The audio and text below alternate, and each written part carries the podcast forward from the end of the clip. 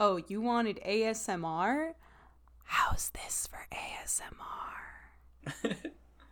does this does this make you have tingly feeling A little bit, yeah. shoulders? Yeah, not gonna lie. Uh, I don't something about ASMR that just like doesn't doesn't do it for me, you know? all right, this one is uh, I've I've been tentatively titling it ASMRio. Oh, yeah. It's a me, Mario. No, no. Yahoo! Yippee! Wah!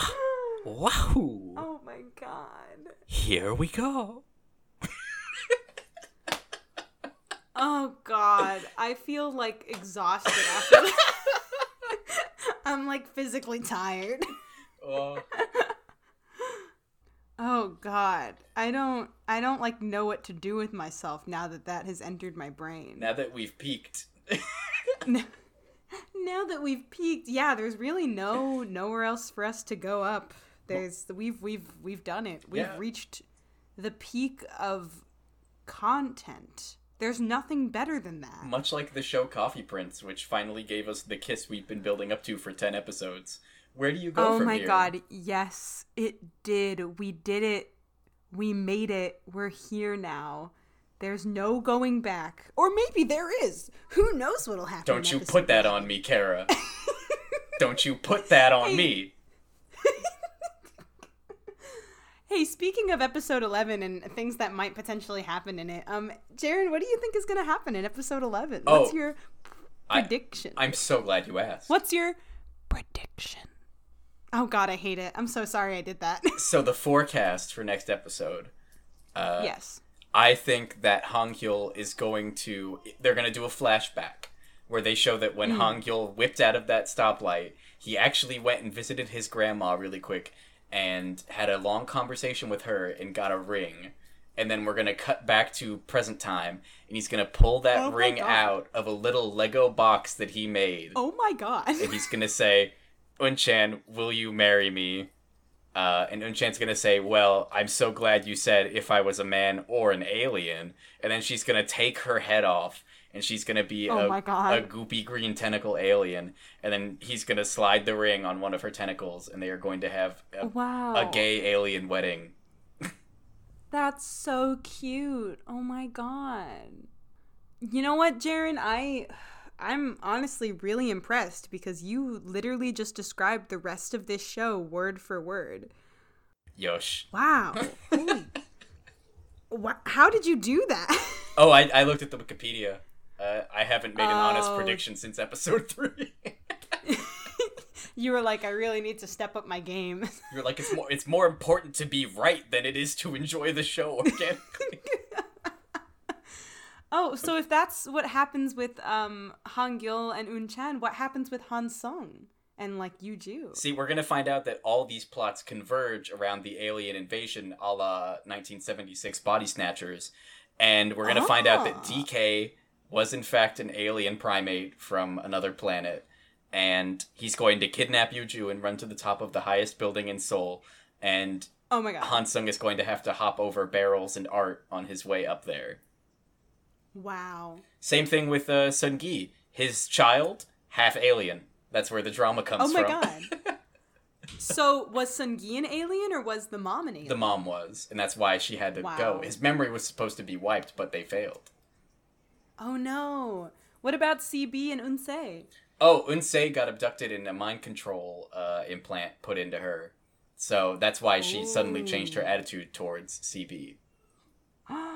Wait, so Unsei isn't an alien too? No, the, uh, there was an original Unchan that's been replaced by the alien Unchan somewhere around episode Oh, 5, I think. And Wow, that's insane. wow, what a prediction. Honestly, I I see no better route for this show to go. I really think that if they want this show to be as good as it can, that's what they have to do.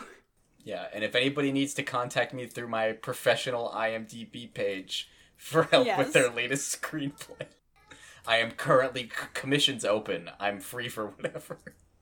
All right, you heard it. You you heard it first. You heard it. Hold on. How do you say that? You heard it here first, folks. Yeah. Yes. Yeah. Oh no, Kara, Okay. your alien programming is breaking down. I mean, uh, uh.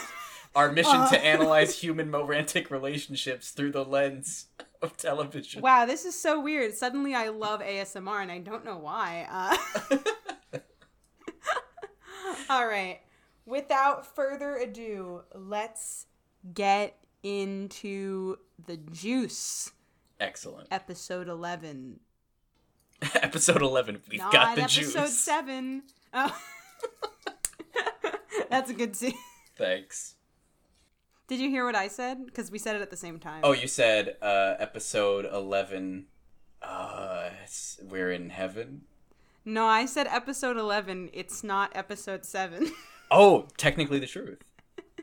yeah, right? I figured we might as well keep it honest with the audiences. Um, we don't want them to think we're lying to them. We don't want them to think we're some kind of extraterrestrial intel gathering outfit disguised as a podcast. That'd be so funny. anyway, I think we've said too much, so let's go. Comfortably too much. Uh, hey, hey guys, I'm I'm Kara, and I, uh, gosh, I do love rom coms. Hey, I'm Jaren, and I love me some illegal street racing. Oh, um, but but you know what we're both into? Uh, hot hot drinks and hot hot boys. And this is Just Just- just just just kiss kiss already. already. Please, please, guys, just- just, like come on, just just, a little. mm, Come on. just kiss. I wish Arthur Weasley could have been in this episode of Coffee Prince. I wish Arthur Weasley could have been in this episode of. Co- You know what? I wish Arthur Weasley was in more media in general. I feel like it'd just be a fun thing to have him appearing, just like No, I would- everything you're watching. I would pay to have him follow me around my house and just repeatedly ask, "What is the function of blank?" and just point to some random knickknack or something. Aw, that'd be so cute. And that Aw. is the the cute that we would have needed. Oh, yeah. this go around. Ooh. It was it was a dearth of cute. There was a little bit of cute, but like they really made you dig for it. Yeah. Um, in case it wasn't clear, we're back and we watched episode eleven. And um, remember how last episode we were so excited because it was the episode and there was like a cool kiss and like everything was great. Well, uh, get ready for episode eleven, aka all that goes to shit. Mm. you couldn't. Come on, you you had to see that coming. Come on. Listen, I wanted to believe that this was the Mhm. one time they were well, they didn't bait and switch. They didn't like just disregard everything that happened. But effectively, they might as well have. Yeah, it did. I remember how last time I kept being like, "Oh my gosh, I'm so anxious!" Like every time I see Harem. Buh. Yeah, so that was not about him finding out the secret. It was about what he does this episode. That boy. I- poor I remember- boy.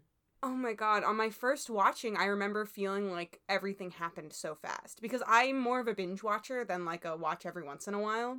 So I watched episode 11 right after episode 10. So it felt like in a span of like 5 minutes everything had laid on laid on the line. Yeah. Uh anyway, let's get into talking about what the heck happened this episode. Jeez. Ugh, So God. last episode was ended on like a really cool high note. Um we had like this cool admission of feelings and there was like the line where he was like if you're a boy or if you're an alien, I don't care. I like you and we're to do it and I was like heck yeah and Jaren was like heck yeah.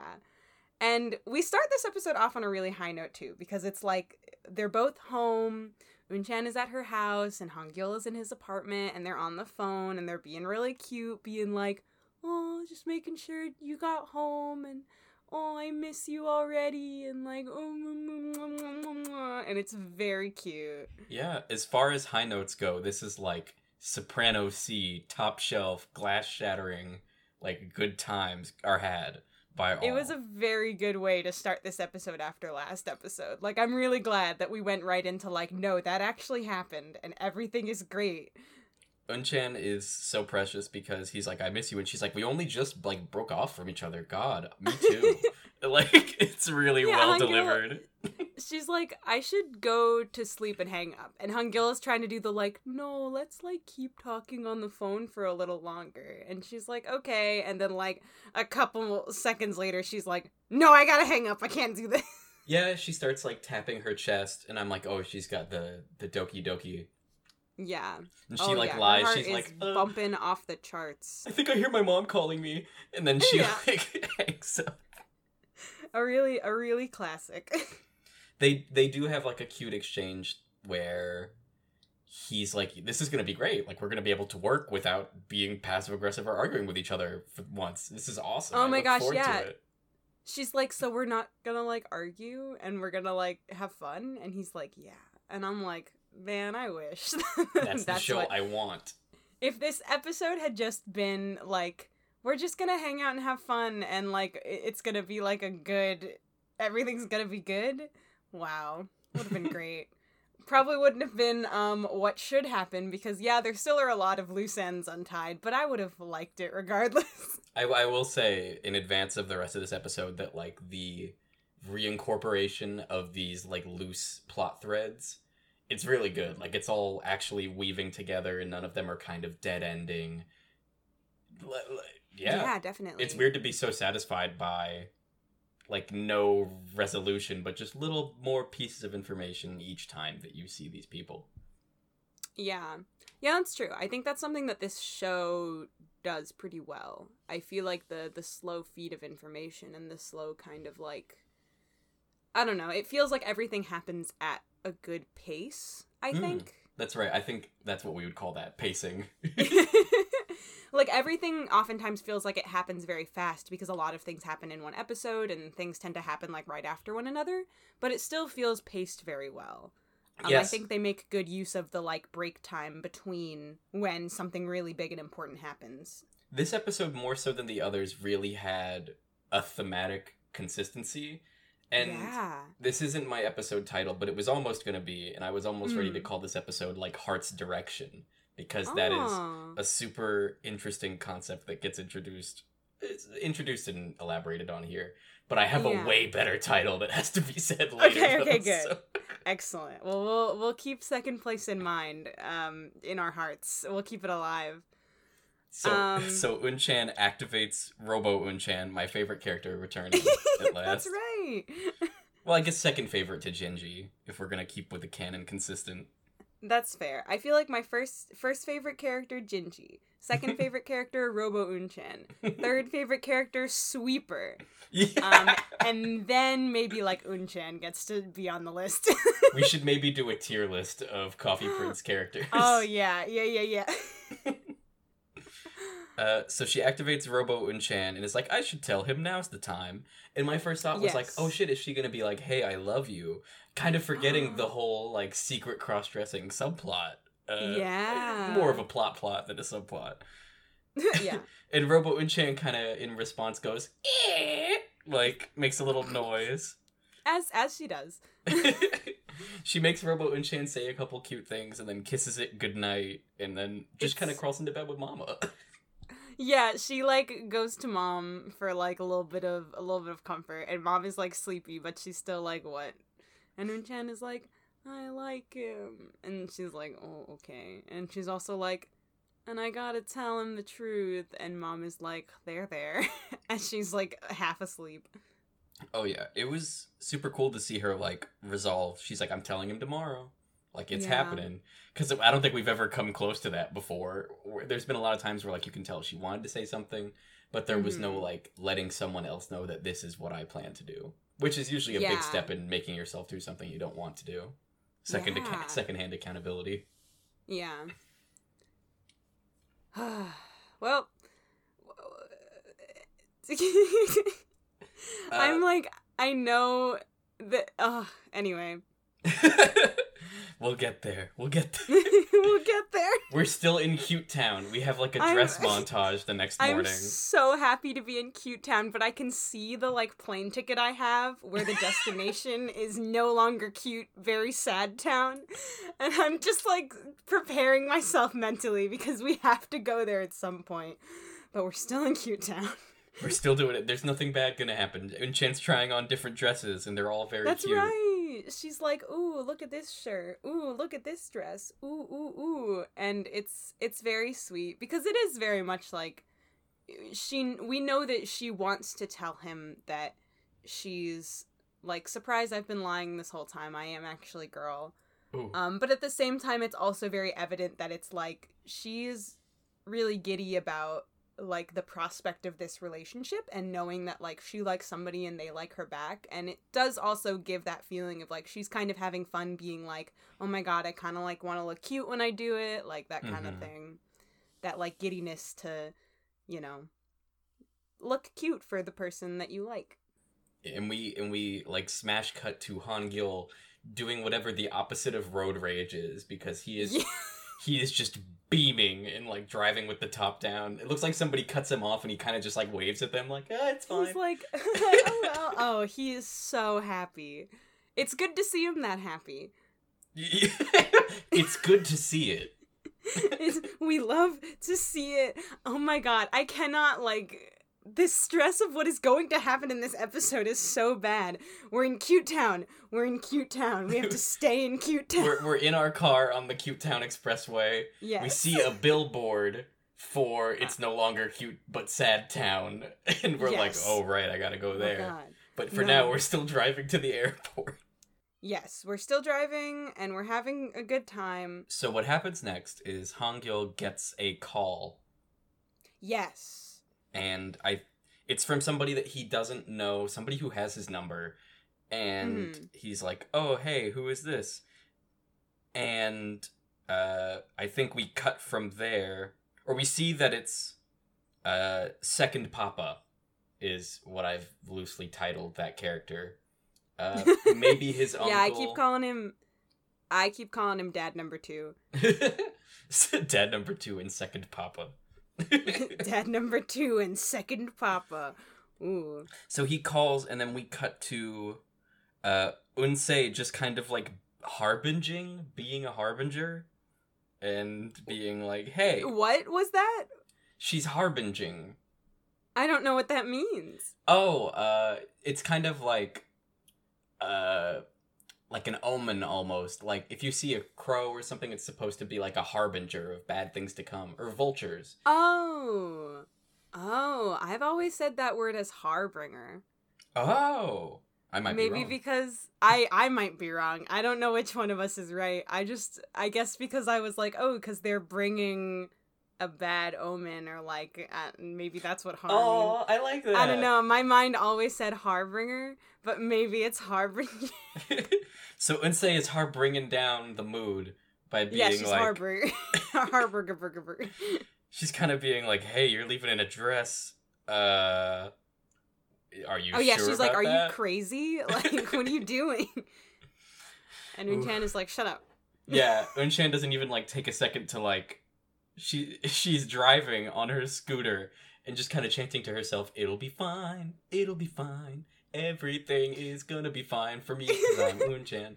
And she's like almost. It's a good song, and I really up. wish that it would happen. I believed her. I believe. I don't think she believed herself, but I was like, I'll have faith in Unchan that everything is going to be all right. Uh, That's good. yeah, I did write down like, "Oh yeah, that's right." Like she tries to tell him straight away because I did forget that that happens. I forgot that like she makes that like promise to herself and that she decides like, "Yes, I'm going to do it right now."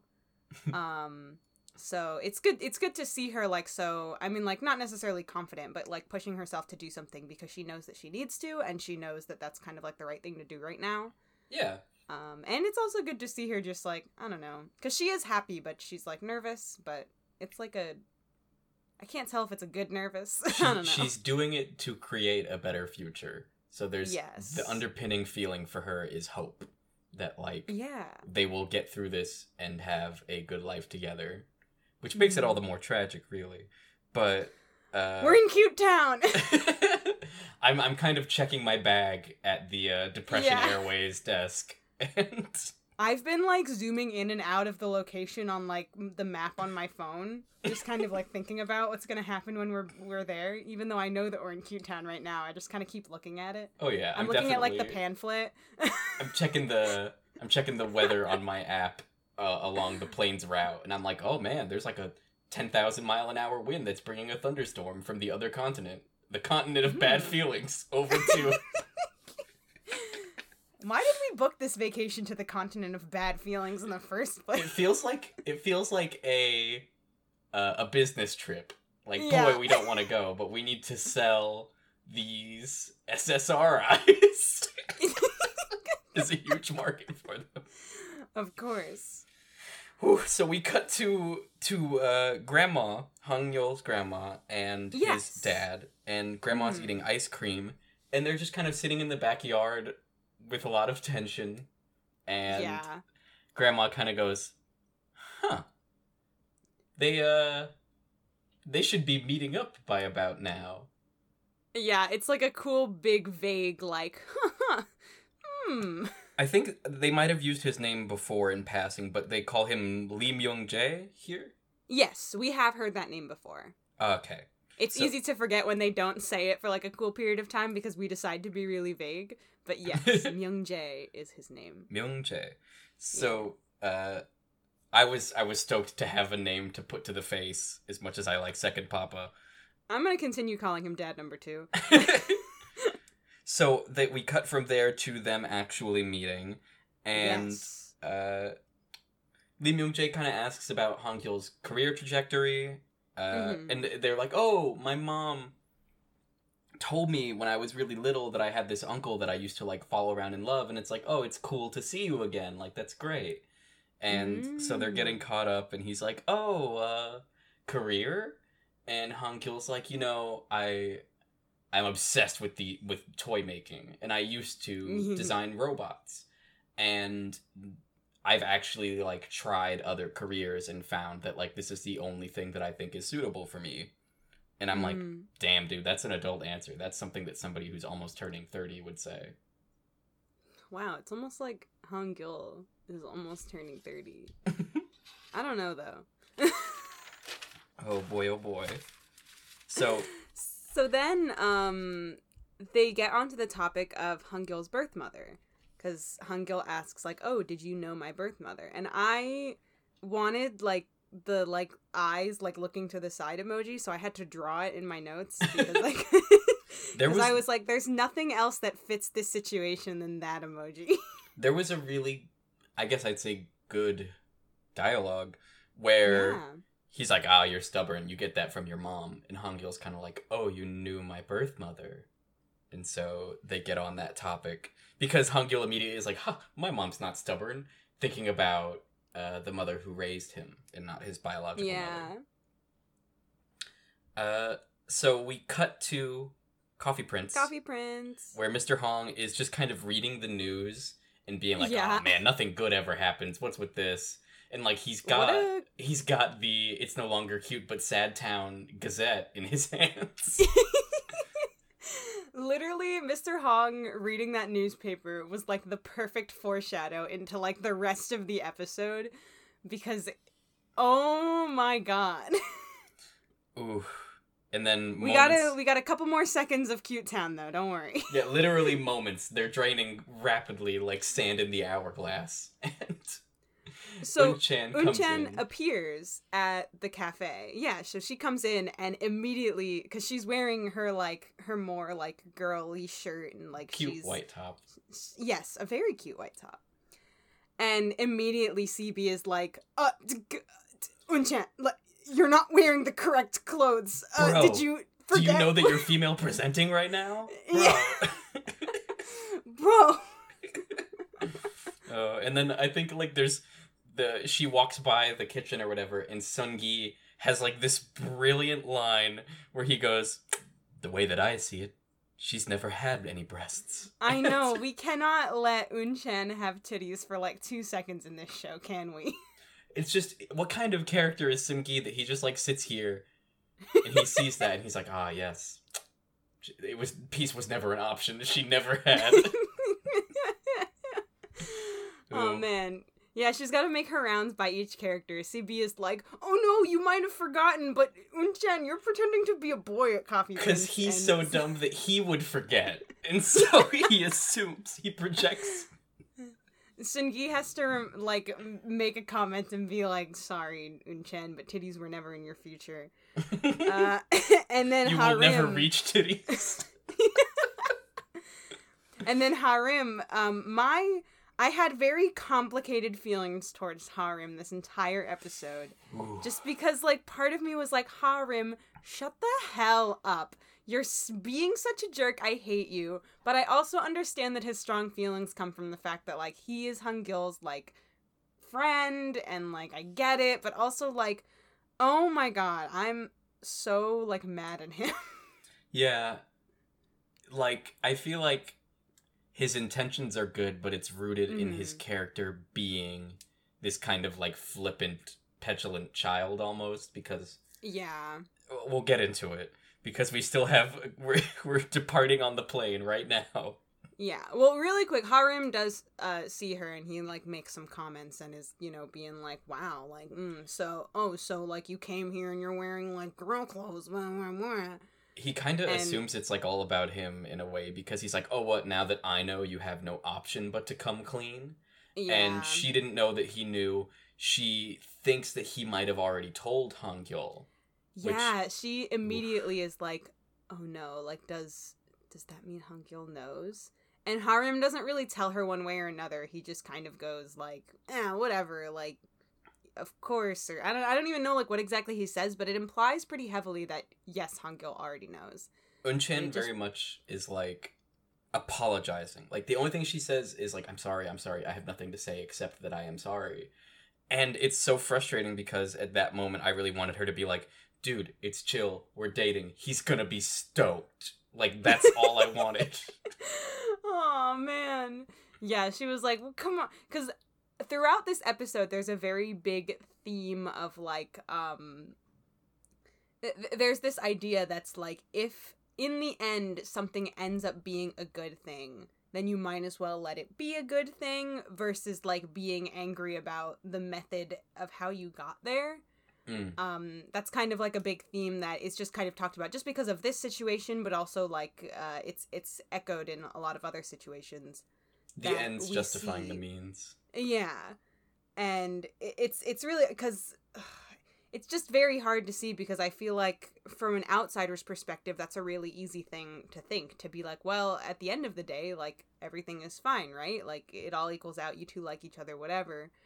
But from the perspective of like the two people involved it, it can't be that easy.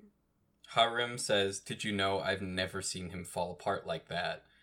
And Ugh, that was a tough line because like he's like his BFF and Hangyul we kind of forget used to have like this kind of playboy attitude about him like several months ago. Yeah. And like for Harim to like see him fall over this dude and like all the extra stress that the gay panic has caused him only to find out that like it was not necessary or like the like it didn't have to be that difficult yeah so he's understandably a little bit frustrated, but he's going about it in a really shitty way. Because he says, if you're gonna lie, there should be a limit. And I'm like, bro, what do you think this is? Like, they're trying to start an actual relationship. This is the limit. This is where Unchan decides. Yeah. I feel like putting it that way is a really good way to like figure out how I feel about Harim in this episode because I do think like obviously his intentions are good because he's angry for the sake of his friend and he, you know, is he, all of his actions are kind of echoed by that like he knows that this has been hard on his friend and he like I don't know, he wants to do something or like he that's kind of like where this anger for him is coming from. But at the same time, every time he opens his goddamn mouth this episode, I'm like, shut up, Harim. Like, come on. There there had to be a better way to do this. Yeah, he. So she thinks that he's told Hangyul, and he's Mhm. like not alleviating her of that suspicion. And Yeah. she looks like she's about to cry, and he says to her, "Oh, don't hold back the tears. You're a woman now." And I'm like, dude, Ugh. And he ends with this line that's like, "All the feelings I've accumulated are gone." Yeah, I yeah, was like, "Bro, ouch, damn." Holy- that's like I've seen people who feel that way and who like Uh-huh. they're like, "No, I feel nothing now." But like to hear it articulated in that way without like without like screaming anger or like crying tears, he was just like, "Look, everything that we've done together really doesn't mean much because of how you've acted." And I was like, "Oh shit." Yeah, that one hurt. I was like, "Oh no, this is like." We're we're on the plane right now, and there was some turbulence, and we're like, "Whoa, is this kind of like a, is this a little sample of what's to come?" Oh yeah. Freaking Ugh. I got I wrote down a line here. Uh Unchan's a woman now? Always has been. And like Oh. So we, we cut back to uh, Myungjae and Hangyul and yeah, he is learning about his mama and they're kind of walking to the car and he says, you know, nobody's ever like talked to me about my birth mom like this. I really appreciate it. And Myung Jae kind of like gives him this photograph very like quietly and somberly.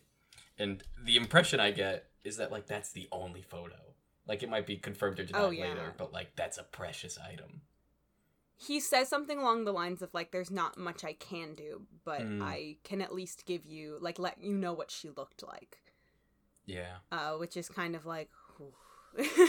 What a cool uncle. I know. Wow, what a cool uncle that I have that, who just happens to know about my mom. Like, cool. Oh yeah, no, I was totally starting to be here like is that his fucking dad? Is this are you my daddy? Is this There's I I feel like cuz obviously we get to that point like later in the episode, but like there there's just so much like weird ominous foreshadowing around this man that you cannot help but be like so is this like his dad or like what? Like why are we being so weird about this guy? like what is it? Oh yeah, for sure. Like it's not like a you're in doubt. Like you don't know. It could be, it Yeah. could not be. Part of me was like, "Oh, was the uncle like maybe his mom's biological mom's brother and that's why he's uncle. He's not necessarily related to Hangyul's Oh father." yeah, dang! that like- didn't even like go through my head. I was as soon as I was met with this ominous character, I was like, "Nah, this is like his actual dad, and there's gonna be like a thing about it, right?" So now our plane that's in the middle of this turbulent storm has yeah, been forced to make an emergency water landing near the abusive relationship archipelago. That's right. And we get out onto the raft, and all we see is like Yuju in the distance, and she's making two toothbrushes kiss. That's exactly what I wrote. Me too. She makes them go. And then we just like cut to her, and she's just packing up a suitcase, and we're like, "Oh." She's she's literally there's just a a a counter full of like different bottles, and she has a bag that is way too small to fit all of them. But she's trying, and she's just putting bags into or putting bottles into bags. Oh, And then guess who shows up? Oh God, could it be the guy whose house this is? Hansung. That's right, it's Sweeper. and He's here to bark and give everyone a good time. oh please. Just kidding. Sweeper is nowhere to be found. It's only Hansung, and we're like, oh no. Oh, it's a nightmare. So he walks in, and there's Yuju on the ground packing up a suitcase. He's very And- surprised that his girlfriend, who is leaving him, is leaving him. Yeah, she's kind of like told him flat out in words many times. And even when he like said like his last episode there was a moment where he finally was like, "No, I like don't want you to go. Please don't leave." And she doesn't even say like, "Okay, I won't." She straight up just goes, "Thanks for saying that." And then like continues to go and like see DK. Oh yeah. So I'm like, "Why are you like come on. You Come on, dude. Like, do they not talk ever? Like, what is this like missing link with these two people? I'm starting to believe that the only communication Hansung and Yuju have is actually what's on screen. They don't talk to each Oh. other outside of the Coffee Prince footage. There's no outside communication. It would explain pretty much everything, honestly. yeah, it really would. Um, so he comes in and he's like, "What? What? I I, I told you I don't want you to leave and I Yuju specifically like requested you not to leave. and Yuju is like okay well I'm leaving surprise yeah, and we get into this really heated argument yeah ooh, it's super uncomfortable. And she's like, "Look, I know what your heart is like." Uh, and and he's like tell me tell me what my heart is like because he doesn't know, he's not familiar with the human emotion of heart. he's like what's that I don't get it Oh, God. She says, like, what should I do? Do you want me to Yeah. wait while you figure it out? Should I put my career and my life on hold and just pray that you decide to pick me after you've already, like, kind of fallen for this other girl? That, like, it's. It's an it's an emotional monologue. oh yeah she essentially gives him like a big ol' slap with words and Mm. his response is just kind of like yeah yeah that's what i want you to do that's No. that's completely correct what you just said is exactly what i was thinking should I just sit on my ass and wait? Yes. he's like yeah She's like, "Don't you know who I am?" She like explains to him like, "I am not this person like that you that is going to sit around and wait for you to maybe pick me." yeah God. Uh so I mean, I wasn't expecting this at all, but Han Sung actually fires back with like this really powerful and like a little bit I don't want to say inspiring, but like I feel like we rarely get to hear his perspective on the relationship with Yuju, and it's easy to forget that in the beginning, she was the one trying to like get back with him, and he was protecting himself emotionally because she cheated on him with DK in the past. Yeah, And I I was thinking a lot about that this episode just because like it's really fun and it has been great and I am not going to after this be like, "Wow, I suddenly like Han Sung." But like, yeah, you know, we've been shitting on him and like hating him immensely, but it is true that we don't really get to see his perspective a lot and also like this relationship didn't start with him being like what what what the hell is going on? I'm Han Sung and I don't know anything. It did start with Yuju being like, "Surprise, I'm back." She, he straight up like her back is to him, I think. So he's saying this to like the back of her head, but he says, mm. like, does my wavering in my feelings actually mean anything, or are they convenient excuses because you've already decided that you're always going to choose your career and you're actually just abandoning me for DK again? And that's when I was like, oh fuck. Oh man. Oh my god. He went off. What is this? Am I am I having emotion in the form of Han Sung? What's going on right now? Hold on.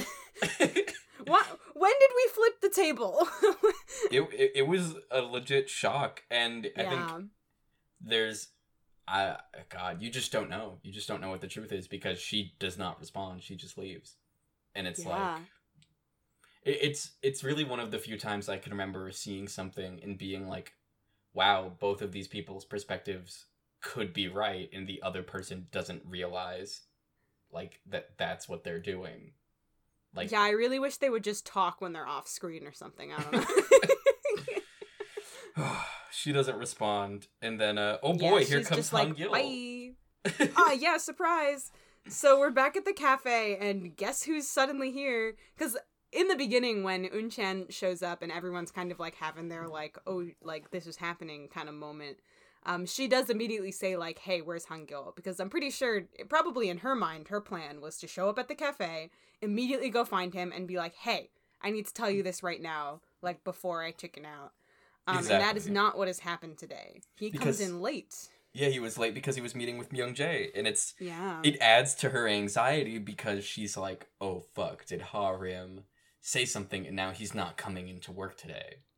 Yeah, not to mention she's already like changed and she's wearing her work outfit now, so Yeah, she that doesn't made even have sad. that like visual representation that she had like worked so hard to pick out.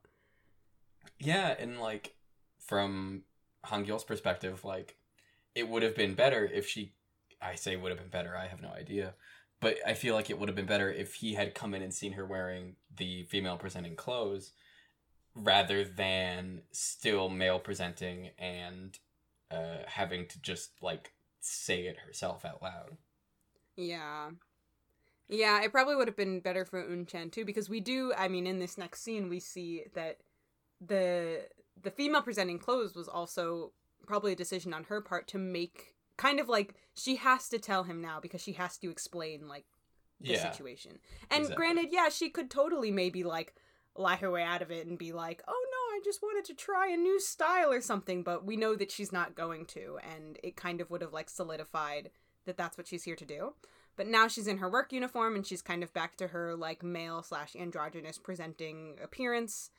And um Hangyul comes in and he's like, All right, it's time for me to flirt with my new boyfriend. Hello.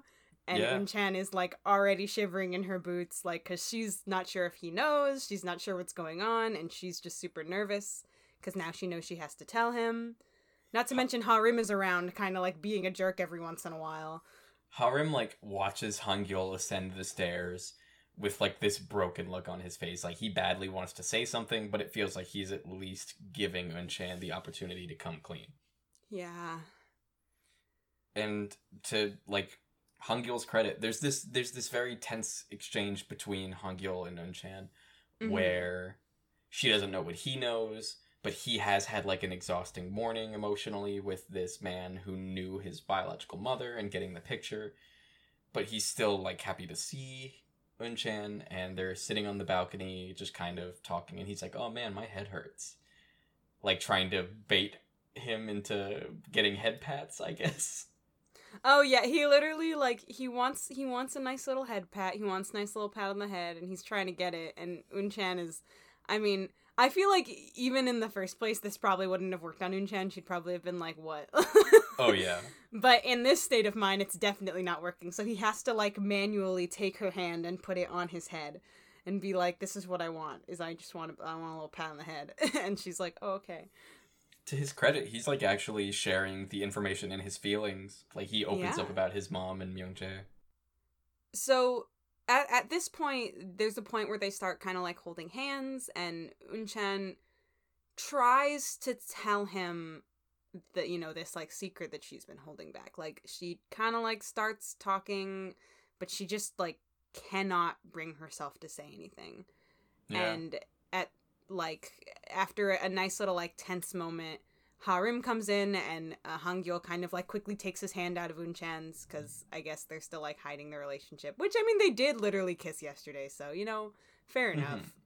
They're under the impression that nobody knows, or at least Hangyul is under the impression that like nobody even knows that they're like dating or anything. Like he's Oh, like, man. oh, we haven't told anybody yet. Yeah, because I like kind of didn't realize because I thought it was so obvious to everybody that they had feelings for each other. right oh no yeah. It's like we can see how obvious it is and but from and i mean like even unchan kind of knows because like they're all kind of talking to her about it this whole time. Like mr hong is always making comments and like sungi is making comments and like so i feel like she probably to some degree knows that everybody else knows or at least like that most of them have an idea of what's going on but hong gil has the only person i'm pretty sure he really told his feelings to was harim and Mhm. even then it was only him saying like i have feelings for unchan and it wasn't like any kind of like development that's happened because this whole development of this relationship literally happened last night and now it's the next morning and so Oof. like there has been no like hey guys by the way we're dating so harim comes in and hangyul is like oh that's right he doesn't know or at least that's my perspective of what he's doing there he could also be like oh no i don't want my bro to know i'm gay but he already did kind of tell his bro so i don't know i don't think that that's what's happening One of the things that Hangyul says that really got me was he says it feels like a piece of ice in my heart. Like why is it so cold? Mm. And he's like, why are we both men? Like let's just go to America. And like that's a big, big thing because like Unchan's been like, oh well, he's leaving in a month or like blah blah blah. Like why should I bother telling the truth and confessing my feelings when like I'm going to lose him anyway? And this is him being like, no, like I'm gonna include you in my life. Let's go to America and play Lego. Yeah. That's another thing that shows up in this episode a bit more is that we kind of see that Unchan, when finding out that Hong Gil was going to leave and go to America, she kind of signed herself up for this, like, the idea that, like, she only has this month with him and then he's gone because he's leaving he's going to america and that's it. She doesn't really even allow herself to entertain the idea of like if they were to get into a relationship potentially continuing that relationship whether it be like her going to america or like doing a long distance something or like what have you. But she's kind of signed herself up that like when he leaves he leaves and that's it. Mm. and we see that obviously Hungil doesn't feel that way because one in the first place his plan to go to America was kind of like that's what he wanted to do from the beginning but it wasn't necessarily set in stone because it's still possible it wouldn't have like worked um because of the whole thing with the cafe and like we've never really heard his side or his perspective on the matter like he's never really said like he doesn't really make comments like oh yeah like I- i'll be out like every once in a while he might say something about it but we don't really know what's going on in his head as far as that kind of like that future that lies ahead and this is like a big like big blinking sign that's like actually Hungil is kind of entertaining the idea that um no what if like I'm dating you and what if we like keep dating and like just because I'm going to America doesn't mean that has to stop. It's that great, beautiful trope of what I wanted isn't what I thought I wanted. Mm. And one of the things he says is very much like, it's good to have a lover, which was what it was in my translation, which is That's what I got just- to. sage advice, really. It's good to have Yeah. a lover. Ugh. So then Harim comes in and he kind of like interrupts this moment that they're having. Um and so they they stop holding hands and then Hangil ends up going downstairs and Harim and Unchan kind of like share a quick moment here. Yes, Then- and Hangil is like, man, I'm gonna be 30 soon. Weird. And Harim, kind of thinking that he knows what's up now, is like, that girl can't help it. Like, oh, you know, you gotta hate the sin but love the sinner. Like, blah, blah, Okay, blah. yeah. This is very important. So, um Harim comes up, ruins this moment. Hangil ends up going downstairs. Unchan and Harim kind of like share a look at each other, and then Harim follows Hangil downstairs. So at this point, we've kind of got this whole thing where um Unchan now knows that Hangil did not know that she is a girl because he made it pretty obvious that he was still under the impression that she's a boy. True. Um, and so now he's gone downstairs and she was not able to tell him. So she's kind of in this mindset of like, okay, I haven't done it yet. I'll have to do it like at another point today. Harim, on the other hand, under the likely under the impression, based on what he starts to say next, that in this moment, Unchan told Hangul, and the reason that he like walked away from her and went downstairs was because now he knows. Mm. So Harim follows him down, and I remember watching this through to the first time and kind of thinking that Harim was just like being a jerk and was just like deciding to be like, you know what, screw it, I'll like, I'll do the thing. But no, Harim follows him downstairs and he's making all these comments being like, "Hey, you know, like don't sweat it. Like, you know, you don't you don't need a liar. You don't need someone like that. Like, it's whatever." And Hangul is like, "What? What are you yeah. talking about? Like, what's going on?" And then all of the other, it's so, it feels so bad because they're downstairs with the rest of the Coffee Prince employees, and Mr. Hong, CB, and Sungi are all looking at this exchange with this, like, expression of just, like, tense and, like, oh no, like, don't, don't, Harim, no. Like, they, you can just, like, feel it in the room that they're like, oh no. They and are Harim is just standing cringing. there. They are and Harim just up. he does not stop talking. He keeps going, and what would you know? He is like, Unchan is a woman. Like, come on. And it just, oh god, it, it's not fun.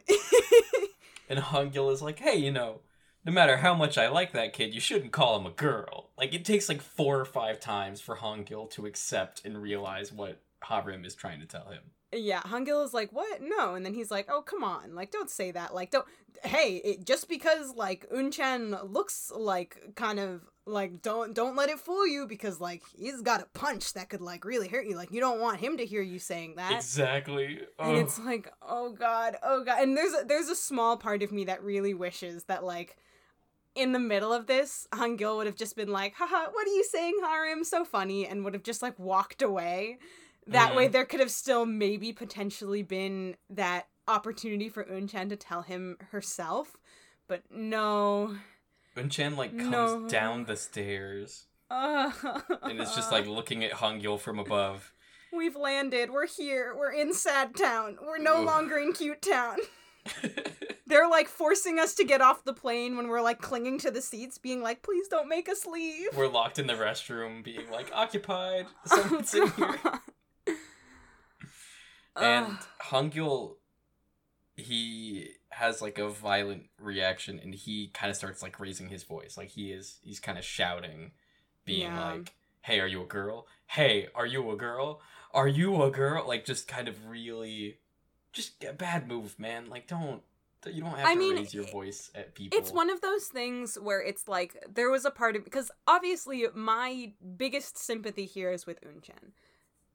Like Hmm. partly because yeah, she's her protagonist and she's kind of like the one that we've been following and we're kind of more in sync with her story than we are with Han Gyul's. Like they're both kind of our our like leads, but like Unchan is the one that we're truly following. yeah So obviously, like, yes, I know I was made to like her, but at the same time, like, I can't help but just like sympathize with Unchan in this situation.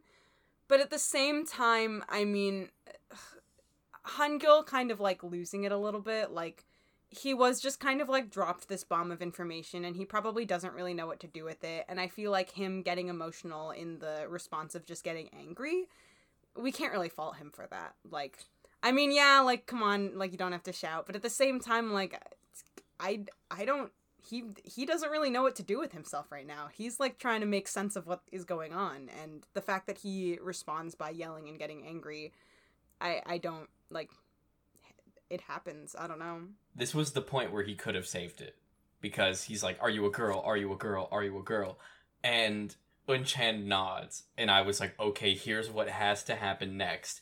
I was like, Uh-huh. he has to lift her up, like they just won the NBA championship, and like Mr. Hong has to come over and like pour coffee over him like Gatorade, and like they just need to like start screaming like goal. like there needs to be like the biggest celebration, like the He's like, biggest. thank exhale God, I was relief." actually straight. Oh my God. He like runs to the front of the door and he just starts ringing a bell that's that's there now and like across the, the the country we see all the other characters just like turning towards the sun and smiling like that's what needed to happen.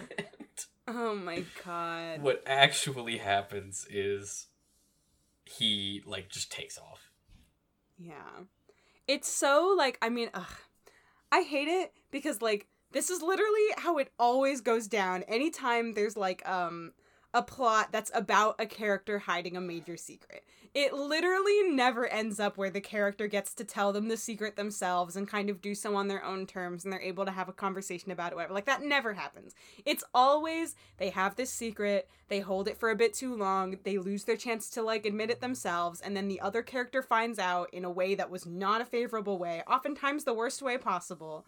So I mean, honestly, I feel like this way could have like this this could have been worse, but it wasn't a good way to find out anyway. And then there's this whole misunderstanding because of it, and it's like I mean, I've seen this show and I knew it was coming, but even like the first time I saw it, like, come on, I know this trope. This is a thing that happens all the goddamn time. Nobody can ever have a secret and reveal it on their own terms in a show ever. But it still hurts so bad to watch this and to feel this and to just be like, oh god, like. He's like driving away and Unchan is like running in his rear view after him and she's like the fastest land mammal because she's just always right there in the rear view the four Yeah, she's keeping up with this car. It's kind of impressive.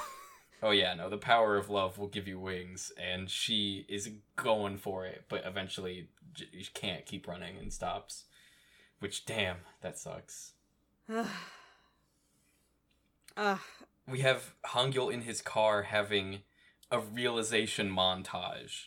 Yeah, he's like realizing how many signs that he missed this whole goddamn time, and he's like, oh my god. Which, like, I was super surprised to see that it includes the gallery date and the time that Hansung brought Unchan as a date to the gallery opening. Because, like, I didn't expect him to put that together, really. Yeah, I that's also something because we addressed that later on in this episode. But yeah, when that was a part of his like realization montage, I was like, oh man, like how do you put that puzzle piece together so fast? all the montages as well, they kind of begin and end with this little whoosh sound effect. Yeah. And there's a lot of them, so as sad as I was, I just kind of kept going like every time you hear this whoosh, whoosh of the new sound effect entering. Oh. He's like, how did I miss this? And then he has the best two screams that have ever been recorded in his car. They're just very short, very pained, like ah. Yeah, there there's some some some good like guttural ah. he does a, a big scream because he angy. He angy. So back at Coffee Prince, CB is kind of getting into Ha-Rim for being like just a total jerk and like kind of not letting Unchan do that on her own terms, basically. And Ha-Rim is like, whatever, you gorilla. And then I forget if it's Sungi or Mr. Hong, but one of them says, well, if he's a gorilla, then you're a sparrow. And I oh, was like, oh, it's definitely Sungi. it's very poetic. I should have known it was Sungi. Oh yeah, no, because Ha-Rim is getting into CB, but CB like is is he's not like taking it. Like he's not sitting there being like whatever. Like everyone and I mean to be fair, everybody kind of found out what was going on from Unchan. The only one who didn't was Ha-Rim. And Ha-Rim is also Mm. closer with Hangul. So it's understandable why Ha-Rim is like team Hangul in this whole situation. But it's very interesting to see because I feel like this whole time we've all kind of been from Unchan's perspective of like, oh, like we've known this secret the whole time, and every time someone else finds out, they're also seeing it from Unchan's perspective because they're finding out from her and kind of like seeing, getting to hear her side of the matter. Um, Harim, on the other hand, is kind of like Hangyul's side of this, but personally, I mean, like I've I've been right there along with Unchan, so it's hard for me to not kind of be like really sympathizing with her on the whole matter. And so like when Harim is being there like getting mad and like CB is mad right back at him and then Sungi is like smacking him with a, a little verbal get down. I'm like, yeah, get his ass. Like get I- like come on Harim, get out of here. I never considered that like all the other employees find out firsthand and then Harim finds out secondhand and that contributes as well to his like feelings of mistrust and emptying all of the feelings that he's had for her. Yeah. It's sometimes hard to like put blame on somebody when like when you find out it's not only from them and you also get to kind of hear like their side and like their reasoning for why everything is happening. Yeah. And Harim really doesn't get that because like even though you know like the rest of the the coffee prince boys kind of try to be like hey listen like she's got her reasons like don't you know don't do this it's like he's still not hearing it from her and not to mention he's like Hungil's friend so it's like it's kind of hard Uh Hongil calls to ask uh he calls Unchan and he's like who else knows? oh yeah Oof. That that's it's really accurate to real life that like somebody storms off angry and then thinks of some shit that they need to ask you and then like calls you and that's a terrible phone call. And they really oh captured it's so that feeling. tense it's so like she gets this call and she's probably like oh my gosh yes like it's Hungil he's calling me and he all he's saying is just kind of like does anyone else know was I like the last person to know and then he's like does Han Sung know Oh yeah, he And- fixates on that real hard. Unchan cannot even like bring herself to really answer that much. Like she's just kind of sitting here on the phone quietly, and that's really all the answer that Hungil needs. It was crazy because he points out like who else aside from the coffee shop knows.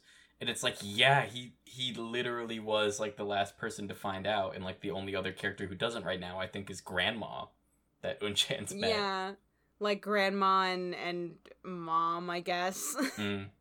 Yeah. And I guess some of the Coffee Prince patrons, but eh, they probably yeah. don't even care. They barely get any screen time. There is, yeah, okay. When all of this, like, um, like especially when we cut back to to Coffee Prince and they're kind of like in the little like back room with like the sink. I'm Mhm. like, part of me was like, are there like customers like right now, or are we still before opening? Because I can't tell. Was this show about business before? So we we cut to Han Gyul has like driven over to Han Sung's place, and Han Sung has got his sweatpants on because he's going through a breakup right now. It's, it's a Yeah. big mood, and okay, literally, Hangil comes inside and Hansung is like, oh, hey, like, what's up? And Hangil is like, did you know about Unchan? And Hansung's immediate reaction is like, oh, all right, this is the kind of conversation we need alcohol for. So he's like, you want a glass of wine? And Oh, Han Gil is like. I am not here to drink with my cousin. Tell me what I want to know. And Hansung, Han Sung Sung is like, tries "Oh." to like walk past him and gets like body blocked and like shoulder checked, and I wrote, "Okay, Hangul is not fucking around." And it- yeah, it, took me a minute to like understand his feelings of like, why are you so mad? Like, if somebody has a secret and other people know about it, like you can kind of infer that it's they didn't want to tell because it's not their secret to tell. But I guess Mm. he's just very upset that his cousin like did not let him know because he was also privy to the fact that Hangul was like going through it.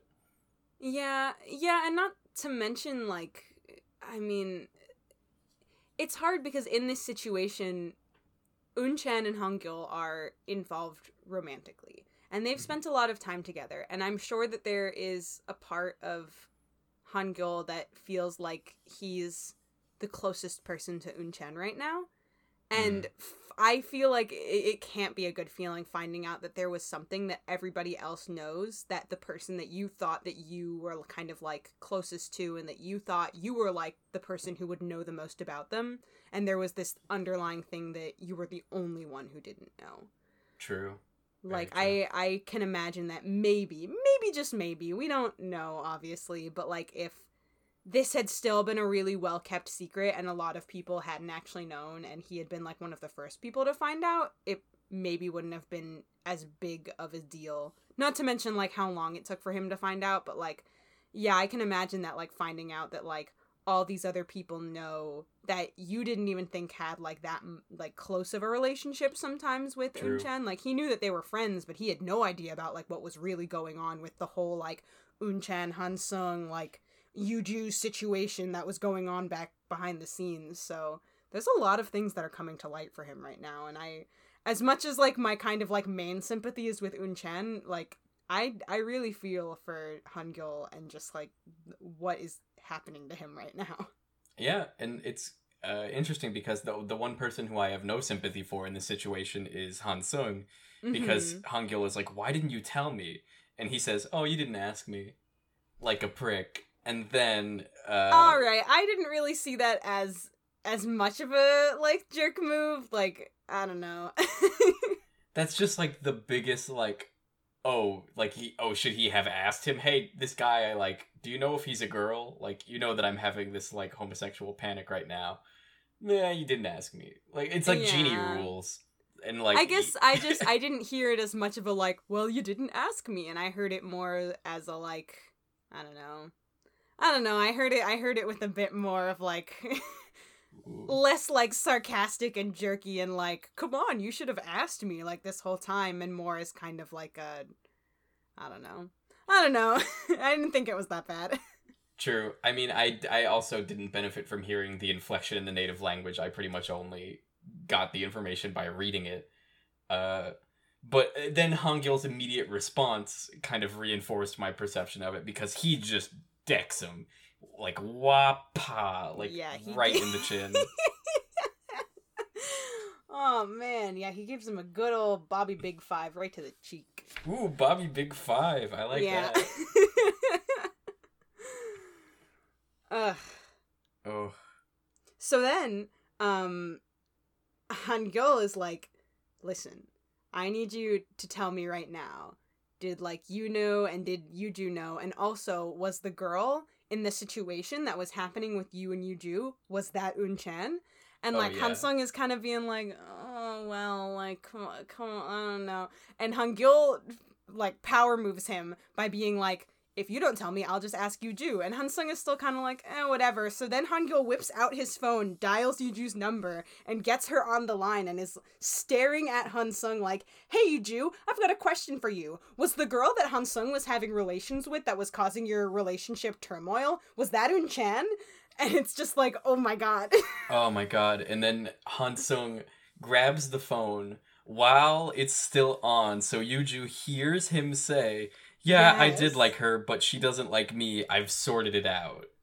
yeah, he very much like pops up because he's not gonna let this be how uh, how the information happens. And he takes the phone, does not press end, and is like, "Okay, fine, yes, I liked her, but she doesn't like me." And Yuju's just sitting there like, "Oh, uh, Can, huh." can we All talk right. about how Yuju hearing that line is so bad because the implication is I like her, but she didn't like me, meaning like, oh, I would have if I could have, but I couldn't, so I didn't. She takes it with like, "Huh, Huh. all right." Like that's that's kind of like all she has in response to that moment. Oh yeah, and she's to be fair, we it. do we get yeah we get kind of like cut away from her pretty pretty like early before maybe like she's had time to process what just happened. But still, it's very like she just hears it and then she kind of like puts down the phone and she's like, "Huh, weird. Huh. All right, Hmm. Interesting. yeah." Uh, and then we cut to the inside of Hongil's apartment where it looks like a mess. There's like a cup noodle by the answering machine. And Unchan is calling, being like, hey, are you home? yeah, Uh, she's leaving messages. You didn't get into an accident, did you? Like, and- again, like, true to life, like, that is. That's very sad when, like, somebody's not responding to you because of a fight and, like, you kind of just want to know that they're okay. Ugh. and ooh, I was feeling for her. And then we get like a nice comedy edit where it cuts to her and she's calling from outside the front door of his house. Oh wow, I definitely didn't feel that as comedy. I felt that as this is so sad to think that like she came to his house and she's like trying to see if he's there and she's thinking that it's totally possible that he is home but he's just not answering the door and so she's like all I can do right now is just call and like leave messages in hopes that he hears me. That's kind of how I interpreted that. I just, I guess I had to laugh at something, you know, You're- like there's so many like hard to handle things happening right now that you got to take the comedy where you can find it. You got to be like, oh, thank God, something lighthearted for once. and then Hangyul kind of like comes in through the. I, it's kind of like an airlock. Like there's the hallway, and then there's the doorway that leads into the antechamber to his house. Oh yeah, You know what I mean? not like a staircase or anything. No, no, no. No, no, no, couldn't be that. Wait, I'm not an like- architect. when he gets home, um, he enters the like the the chamber of of um Secrets. cleansing and secrets, yes. and he like has to stand there for a minute, and it kind of like transports him where he needs to be. And then once he's ready to exit, he opens the door, and then his apartment is in front of him. Yes, that. Yes. And so Unchan is standing there, and he kind of just like tries to walk past her, yeah. but she gets in front of his door, and I was like, "Hell yeah, baby girl! Like, do it. Talk to him. Make him use his words." Oh, Uh, I was so conflicted because part of me this entire episode is screaming like talk to each other, like lay it all out on the line, like let each other know what you're feeling. But I also understand that it's been a big day and maybe we need to like sit down for a second and just kind of like have a moment to ourselves. Like a lot has happened. Maybe we need to chill. I don't know. I'm very torn between like just just talk to each other already, just get it out there and maybe take a breather before getting into this heavy conversation. But Unchan is going for it. She's like, "Nope, I've signed myself up." And not to mention, she hasn't really gotten to share her side yet. Yeah. Like all of this has happened and she has not gotten one single chance to even say what has happened from her own mouth. So th- I guess it is good that she's like here and she's saying something because she hasn't gotten her chance to yet. Uh, I didn't write down exactly what she says, but I wrote Yeah, down that she asserts herself. Yes. and I think that she's saying things about like yes, she's saying uh I it, it started out because I really needed the money and yeah she's she's basically like explaining like giving her her background for like this is why i did this. Like i because there there is kind of this big feeling that i feel like Hangyul has been settling in that's like oh this was all like a joke against me because everybody knew and i didn't know. And she's kind of explaining like the reason that this started was because you know like i mean I, needed a job and you were hiring like you were hiring men and like you know and then we entered into this thing where you you said that like if i was a girl you wouldn't have liked me and like literally basically said- just kind of like yeah Oh, she's like kind of just like word vomiting into this like explanation of like, well, it started out as this, and then I was gonna tell you, but then I couldn't because this happened, and then this happened, and this happened. And it's Mhm. like we've seen this story unfold, so we know how kind of like all of the feelings that she's gone through, but when you kind of like put it into one big like speech like that, it can't help but kind of feel a little bit like especially after the day that Hung Gil's had. I'm sure that to him this kind of just feels like a big excuse. Yeah. I mean, it, it started out with a kiss, like, and then it ended up how did it end up like this? like this, you know. And now he's he kabedons. Uh, yes. Oh, he her. like two hand cabinet. Like he doesn't do the wall. He puts he grabs her shoulders and like slams her up against the door. And I was like, Yeah. whoa. There's like I was very of- much like on edge. There's a lot of unnecessary roughness in this episode that I was uncomfortable with. yeah.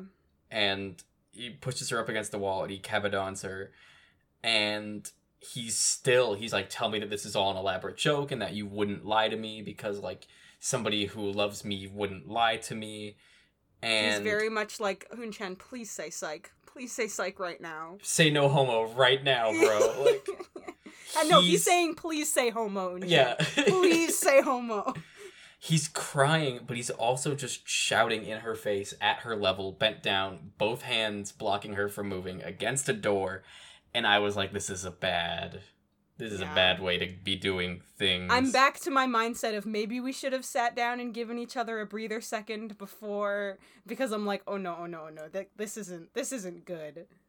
his whole argument basically boils down to like you lied to me like yeah, I mean, it's one of those things where it's like that. It is not how it always is. Every time that there's a plot where somebody lies, like the person who is lied to is like, but you lied to me. yeah they're never actually upset about what was being deceived they're Yeah. just upset about the deception mm-hmm. And like again, I wrote down like just lift her up over your head and start cheering because you found somebody who you love and who loves you back and you're both adorable and like you're rich and like you could have a great life. Just just be choose choose peace, choose happiness, Sankyo.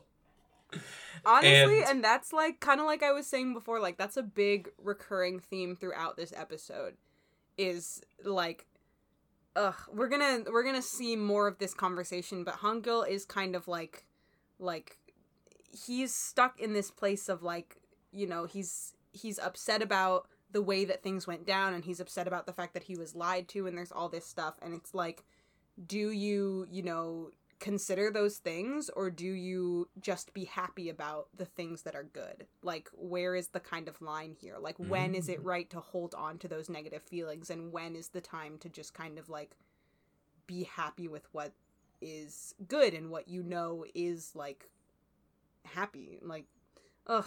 Yeah, at what point do you just accept that things can be better?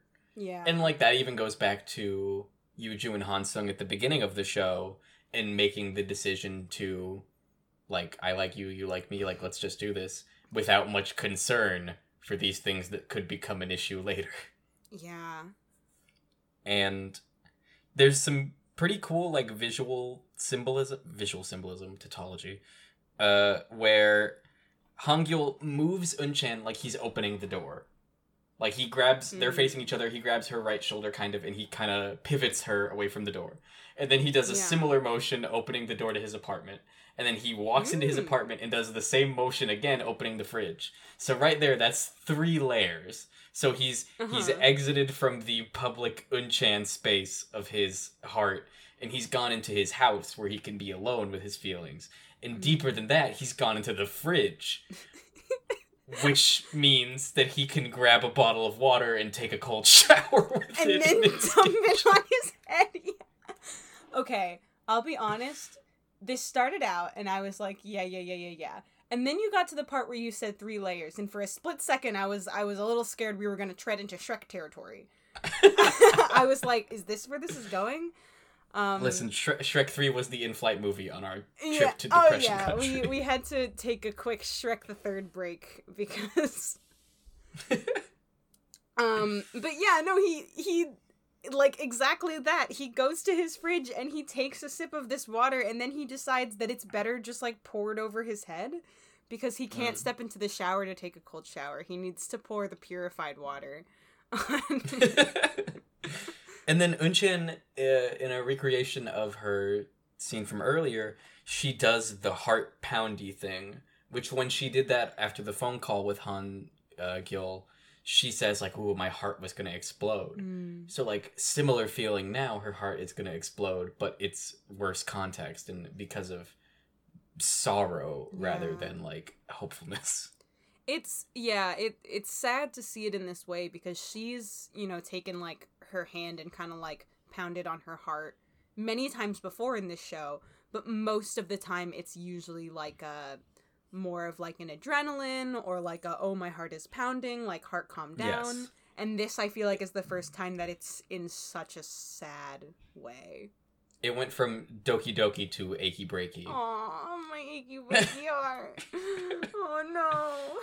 the the way the scene was framed, uh, we cut back to like Han Gil in the kitchen in the fridge specifically, and you can see that there's beer behind him. hmm And I fully expected him to crack open a beer and just douse himself with it. Like I thought that was exactly it. what, He was like, it's better if it just gets absorbed by my skin. cutaneously. Yes. God, I just wish that I feel like there had to be a take where the actor was just like, "I'm going for it," and he just improvised emptying a six pack on himself. I hope. I, hope so. I hope that exists in like the the deleted scenes of Coffee. The director's coffee cut. Oh. Yeah, at, at this point, it was very like Unchan is crying, Han Gil is crying, I was crying. It was not fun. um, yeah, this is. I mean, like I'm I'm the kind of person who, when I watch content that is emotional, I'm very like empathetic, and I always like get emotional alongside it. And even upon like rewatch after rewatch, I'm I still found myself crying at this part because it's just that like painful. Wow. yeah. I know that when I watch stuff with you, I also get that. But I when I watch on my own, I'm very detached emotionally from media. Yeah, I'm not only like empathetic, I also like project my emotions onto other people. So yeah, if you second Kara's watch basically an me, X Men. I'll just put all my emotions on you. Guess what? You thought you didn't cry at movies, but now you do. oh yeah, Carol will be like, "Isn't this so sad?" And I'm like, "Oh fuck, you're Why right." am I crying? we get a, a good cut. I won't say comedy edit again because this one I was actually like a little bit like, "Oh, that's it's kind of sad in a pathetic way." Mm. And it cuts to Unchan like face up with a tissue covering her whole ass face, and there's two wet spots on it from her tears. tears. Oh yeah, and Unse is like, well, of course that's what happened. She's full sister mode. She's like, you don't need him. Like you, you gotta move on. Like he seems hard to please anyway. Like I never trusted this guy. Oh yeah, she's she's all in on it, and like Unchan isn't really happening it because she's like, no, like I really love him, and like I'm really... tell him that I love him. And Unse is like, forget this guy. Come on, come on, come on, forget this Yeah. guy. Like, who is this And then guy? He's like thirty. Forget him. mom in her her push to become my new favorite character is just kind of like oh my baby girl is crying over a boy I know. have some watermelon My favorite thing in this scene is actually the very last like half a second before we cut away because Unchan kind of like rolls over like takes the tissue off her face, blows her nose in it and then like rolls over and gets her head like underneath the table and we just see in the corner mom pushing a plate of watermelon to where her oh. spot on the table would be. And I was just like, "Oh god." oh man My heart. Ouchie. It it's it's very the the thing that i really like and appreciate about coffee prince is the age range of the cast Mm. and like the universality of the themes. Because like everybody's experienced love everybody will experience love at some point in their life. That's just my personal philosophy. Uh and the reactions of the older people to first love and to heartbreak is encouraging because you're seeing all the in the moment like heavy emotions and pain Mm. and then Mr. Hong and Mama are there to always not be jaded, but be realistic about it. And she's like, oh, my baby's crying over a man. Like this has never happened to Unchan before, and it comes from a place of experience and also of like concern for the younger generation. Yeah. And I can't recall seeing that anywhere else, honestly. It yeah. That attitude towards love. I would definitely agree. It's not it's not like coming from a, a place of like a jaded like oh yeah like this is what love does to you. It's it's it's even Mr. Hong who especially when he talks about his past experiences with love, he always kind of words them very bluntly. Um and you can't help but be like damn, that doesn't sound like fun. Like this poor guy, but he says them with this like nostalgic kind of like air and this just smile on his face that's like that's how love is like man isn't it great to be young and like get your heart broken like just looking back and being like those Yeah. are experiences that he had and like he he cherishes them He strips away the entire plot. Like if his life was a drama, he would literally just be like, mm, "Well, this is what happened, and man, that was cool." yeah And yeah he actually does that a little bit later on, and we'll get to that because it's one of my favorite parts of the show so far. yes i i won't say it's my favorite part of the show but i think it's definitely my favorite part of this episode Ooh. So Hong, uh, who we were just talking about, is at Coffee Prince having the world's loudest phone call with Hong Gyul, oh my god and they're like going back and forth about like, why aren't you coming in? Like, oh man, if the employee does something, then you should fire them. Blah blah blah. And it's like, come on, this again. Yeah, he's literally like, listen, dude, like, if I don't really care what's going to happen, but you are the manager of this establishment and you should be here at work, I don't care what's going on in your love life. If you're up happy with this employee, just fire her. Like, just come to work, dude. Come on. I mean, it's if like, nothing oh. else, this drives home to the point that if you are romantically entangled with your boss, your job security go down. Yeah. To be, yeah, I mean, like, don't date your boss, kids. Sage advice. That's really the the like moral of this episode is don't date your don't date And your then- boss. Hong kind of like hangs up and he's like, "Hey, Unchan, if your manager tells you to quit, then just quit." And I was like, "Dude, like what?" It seems like it kind of came like out of nowhere, almost like Yeah. it, it felt really not unkind, but like unfeeling for him Mhm. to be like, "Hey, if your boss says go, then go." Like, because I would have expected him to like stick up for her or something. Yeah. I I understand that feeling. I I I mean like I don't exactly remember what it was like when I first watched it cuz it was so long ago. But I I mean this scene always kind of like feels the same way because you're like damn Mr. Hong like come on.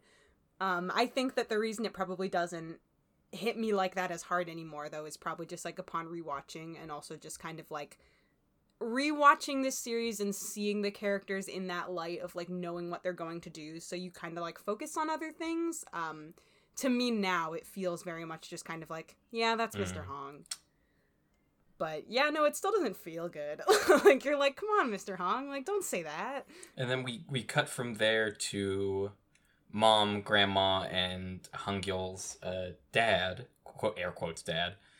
Uh, Hangyul's dad and they're kind of talking about like, huh, uh, we're sending Lee Myung Jae away soon, and I'm like, what? Like they're in control of him, and oh my god they're like, oh well, it's only uh, understandable that he would want to see Han Gyul, like they're blood after all. And I'm like, oh, because like uncle, like they're blood relatives, like it makes sense. And then they just kind of drop the bomb. Yeah, it's very like I I feel like because I talked about last time how like this whole Myungjae like Hangyul's actual dad whole kind of like thing every time takes me by surprise upon rewatching. Because it happens so late and it's definitely not the focus of the the show. So it's very easy to watch again and be like oh yeah this happens. And this scene I feel like is a perfect example as to why maybe it's so fuzzy in my memory. Because this whole thing is talked about so vaguely that it's so easy to be like is this like like even watching and kind of like knowing but still not really knowing i was like so does that mean he is dad or what? Like they said blood. Is he actually dad?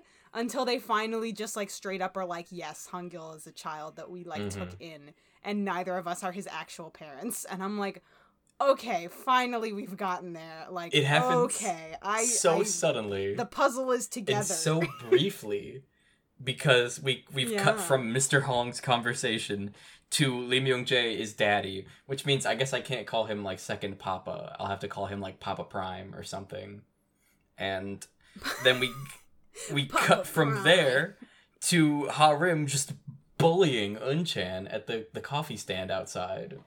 Oh my gosh, yeah. I I feel like this like outdoor session where they're like they're handling the the outdoor coffee table is like slowly but surely becoming like a bad omen because that's like the perfect time for Harim to be mean to Unchan.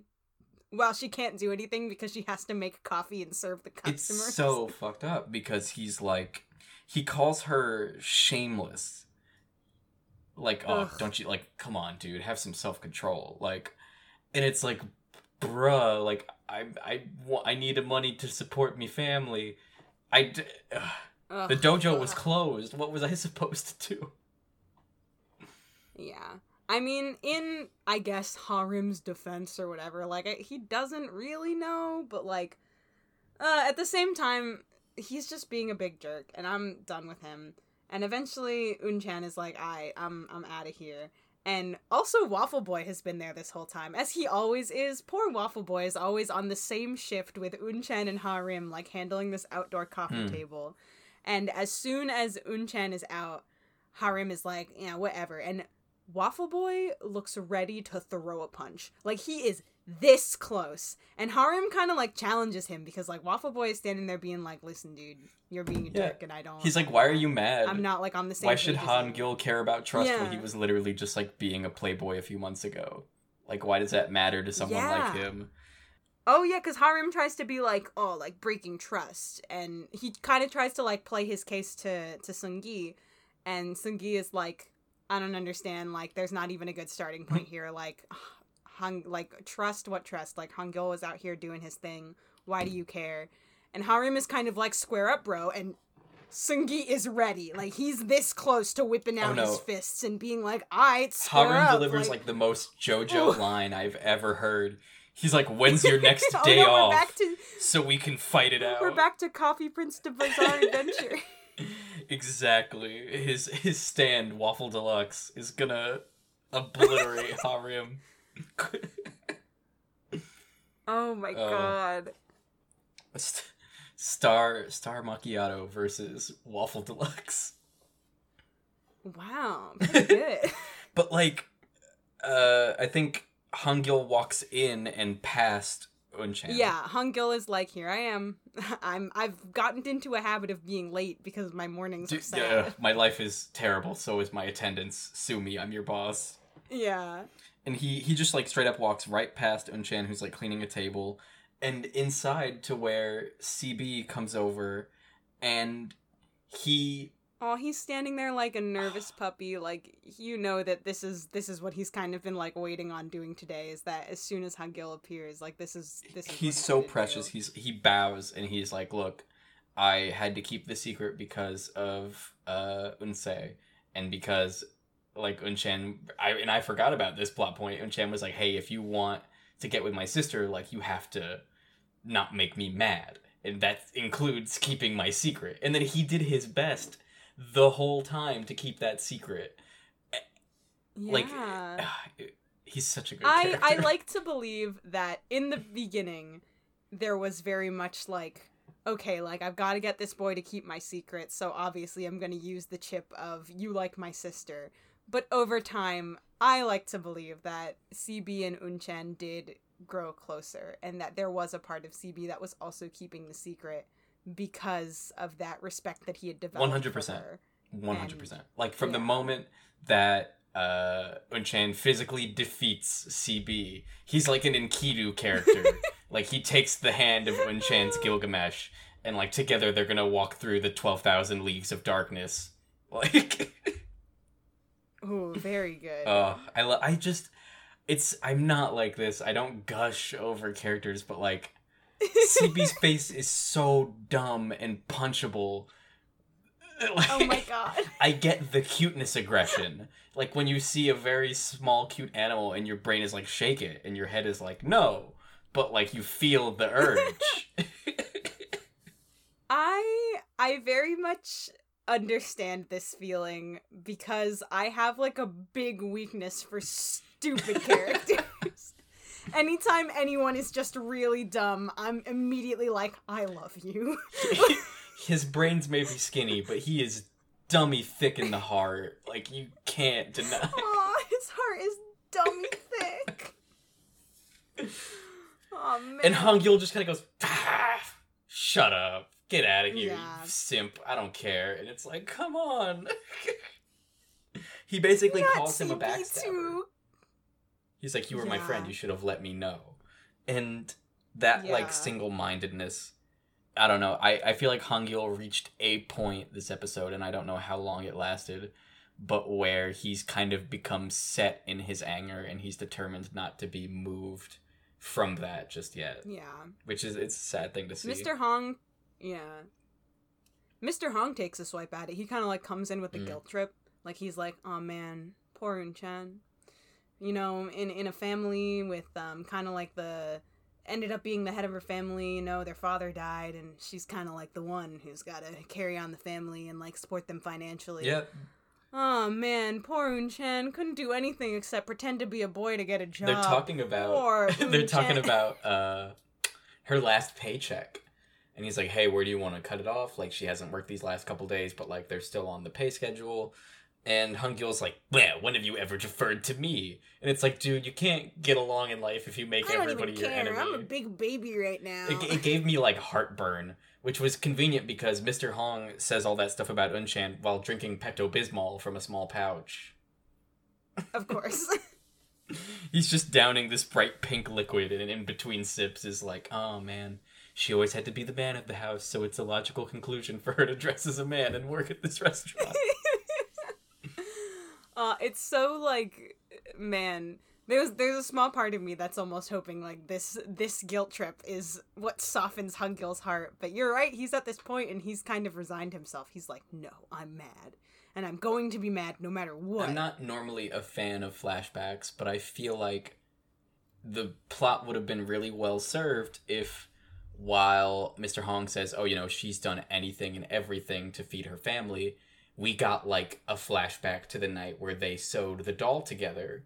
And like because Hangyul did have that moment where he learned the appreciation of money uh from having to see how many dolls for so little money that Unchan would sew Mm. to like help support her family.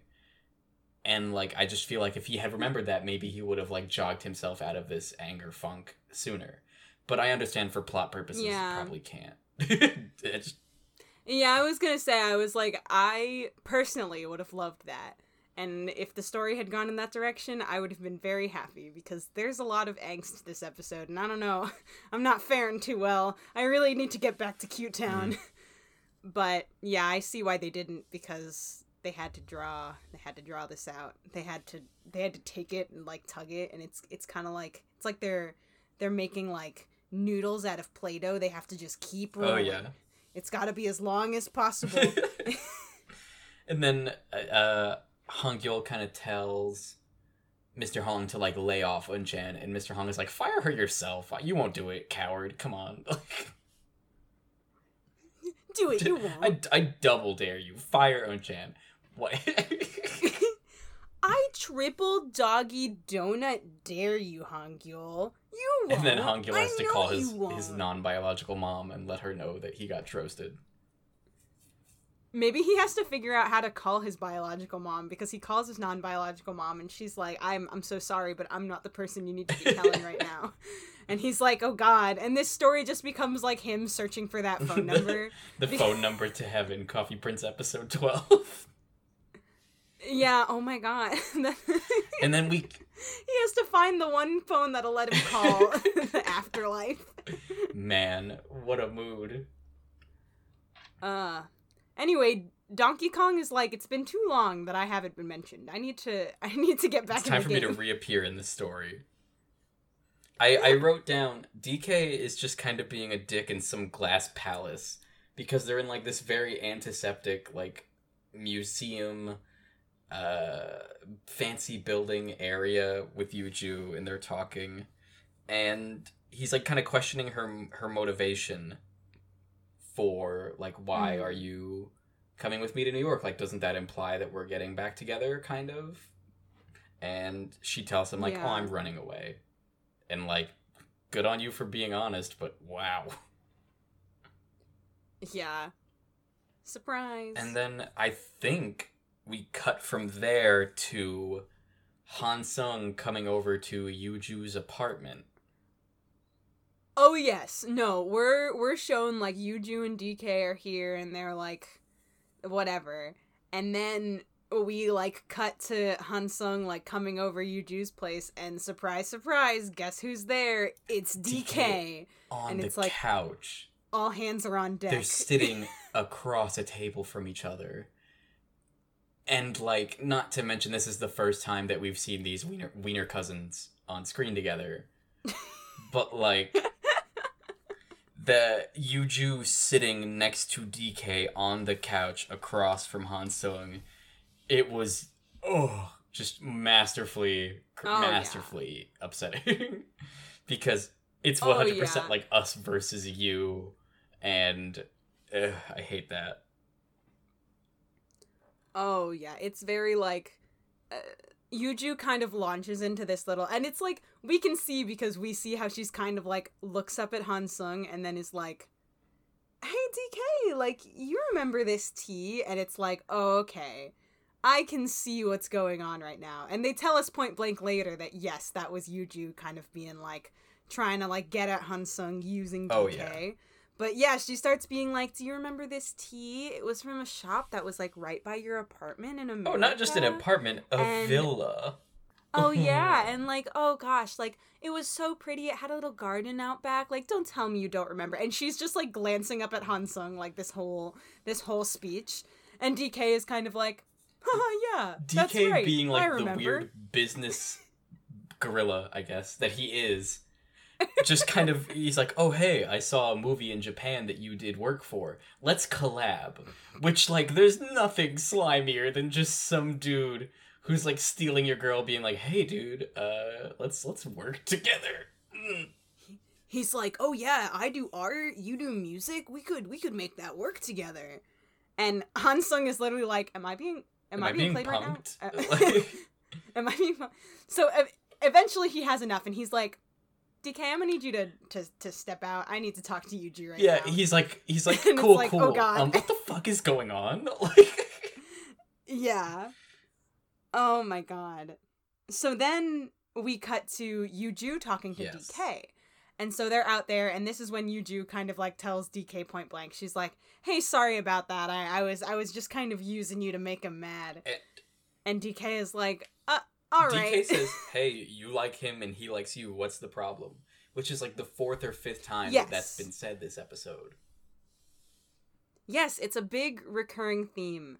This kind of like, um, and it, it it's it's basically that idea of like, oh, are you just gonna like go for what's good and like be fine with it, or are you gonna worry about the other stuff? And it's always phrased in this way that's like, you like each other. I don't understand what the problem is when you two yes, like each it's other. like everything else. It not everything, but there's in it, it doesn't matter that there's inconsequential stuff in the way, like gender, haha, and Got him. That's right, everyone. Gender is a construct. Get it out of here. yeah, literally, Screw and it. it's just like uh, the fr- like don't let these small things ruin your time together. Like that perspective of like life is brief and love is even more so.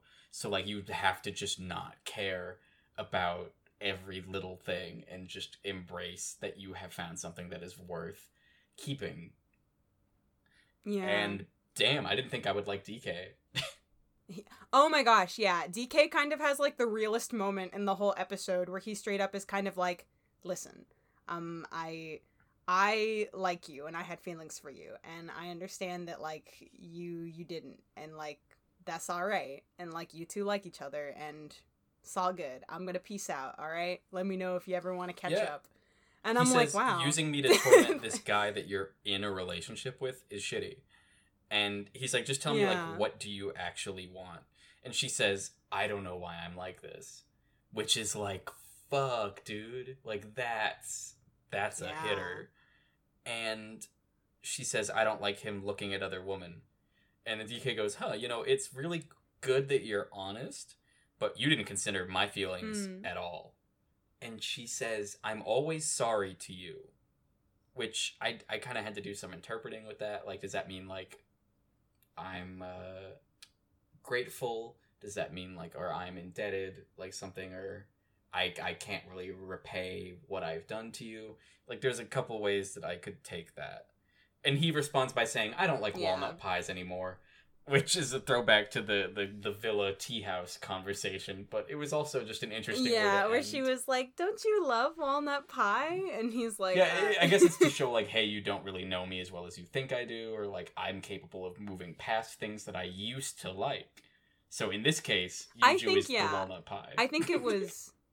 I think it was much more that second one. It, I, I don't think that that was an attempt to be like you don't know me. I think that was more like people change. A like things can things can change, and also yeah, like I've I've moved past something that I used to Mm. like, and that's totally possible. yes he only likes banana pies now Yes, of course. It was so interesting to see DK get introduced as this like character that we know nothing about who's just kind of like in the distance and then when we finally meet him all he's doing is being like the biggest asshole in the entire world and then he kind of leaves us in this episode with like maybe the realest thing that anyone has ever said aside from like Mr. You- like I was like oh my from very early on, you're kind of left to assume that he's the homewrecker that broke up this relationship between Hansung and Yuju. And it's like, oh well, he's so successful and he's so good for her career. Like, how could she not choose him over Hansung?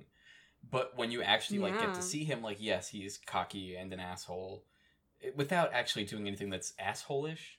Like, the, never attribute to malice what can be attributed to ignorance. And it feels like he was probably Yeah. sincere about like networking with Hansung and liking his work, and he was probably just like trying to communicate in an awkward situation. Like so, it's one of those things where it's like DK did nothing wrong, and we're kind of left to see like, wow, Yeah. Yuju is capable of twisting the knife in Hansung, as it were, and she's capable of using other people to kind of make the points that she wants to make, and it leaves you like sort of reevaluating that initial relationship between Yuju and Hansung. Oh yeah, I feel this episode feels like such a turning point for their relationship. Just because like there's there's so many things that happen that I mean, I'm thinking back to like, you know, the first like honestly every episode up until now we've kind of been like, bro, Hansung, big stupid Hmm. idiot. Yuju knows what the hell is up. And this episode, they literally are able to like flip our perspective on those characters with just a couple of scenes. It's very it's impressive. the the porthole effect. Like if you're looking into a room from a window, you'll never see the whole house. And so the more of this house that we see, the more we're like, okay, these are two flawed individuals with a complicated history that are struggling with their feelings for each other and other people. And the message that we're getting from Yeah. the plot of the story is like, well, does it matter or can they move past it? Like, is this something that you can accept? And we cut back inside to uh, Yuju's apartment where Hansung is trying to earn good boy points by doing the dishes in his cute little apron. And uh, they sit down to have their talk. Yeah, I I wrote down in my notes Hansung is talking like a person because it was just I mean like, you know, after after everything that's happening, it's like we just kind of had this short scene from DK kind of dropping like a little real bomb on us and then we get to this conversation and Hansung I feel like has never felt more human than he does in this scene. he, yeah, because he's finally talking. He's finally opening up and he says, like, wow, I'm jealous. Like, he's capable of just admitting that because DK was here and it, like, kind of felt like he was intruding on their time together. He's like, I'm jealous. And then he follows it up with, is that what you wanted? Like, yeah. Uh, and Yuju kind of immediately goes into the well, when I asked when I told you that I might leave, you didn't immediately say please stay, please stay. And uh he responds by being like, "Well, I'm over Unchan, so like it's fine now. Like I wavered, but I'm sure that I'm done wavering." and she says, "Look me in the eyes and say you're over her." To which he closes his eyes and looks away. Before You know. insisting that he's over her. Classic Han Sung. And then this is where we get into what was originally going to be the episode title, where it's like the heart's direction. And damn, this was Mm. like, as as somebody who's been in like a couple long term relationships, this was a very powerful argument scene because it deals with their knowledge of each other and they've spent time together and they know things about each other that like maybe the other doesn't even acknowledge or pick up on. But Yuju is like, listen, like my heart is capable of changing direction quickly and like when I do uh it's it's also flexible, I think she says. And she says, but you Mm. it takes a while for you to know which way your heart is going and once it goes down that road like it does not stop. And she's kind of referring to like you've had these feelings for unchan like i can't be sure that they are done because i know who you are as a person. Like you you are not like me in this way.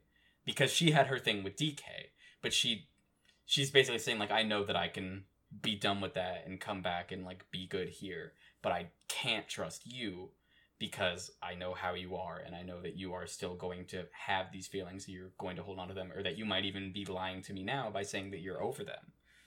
And we don't know who's telling the truth really. And Yuju Damn. brings up that she was always number one.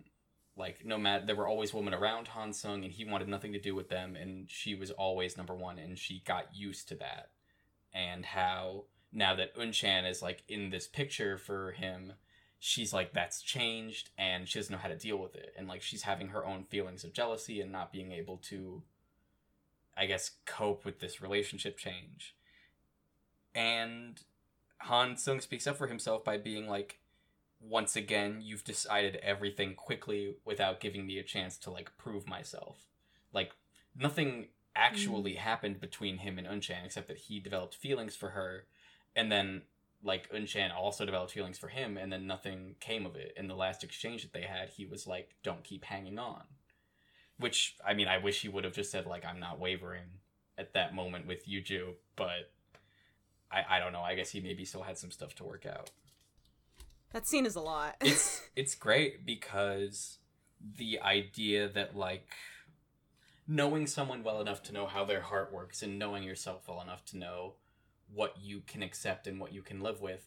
And i don't think she's happy with the fact that she can't look past her jealousy or uh han sung's transgre- transgression. Like in the grand scheme of things like they do like each Mhm. other but this might be the thing that she can't overlook. This might be the thing that you can't just hand way a wave and say, well, you know, you like each other, so what's the matter? And it's like, this would be the matter. Mm. Gosh. Whew. Anyway, back to Coffee. Prince. I-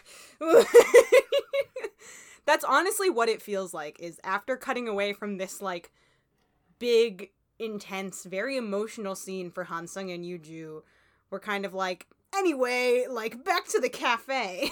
Definitely a whiplash moment. Oh man. Yeah.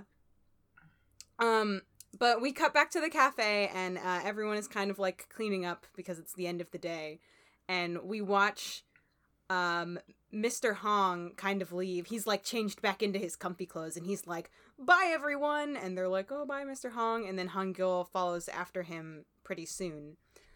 Um but Mr. Hong is actually going to meet Mr. Koo and get oh, some yeah. drinks with And him. this begins the greatest B plot that has ever been in an episode of television that I've seen so far.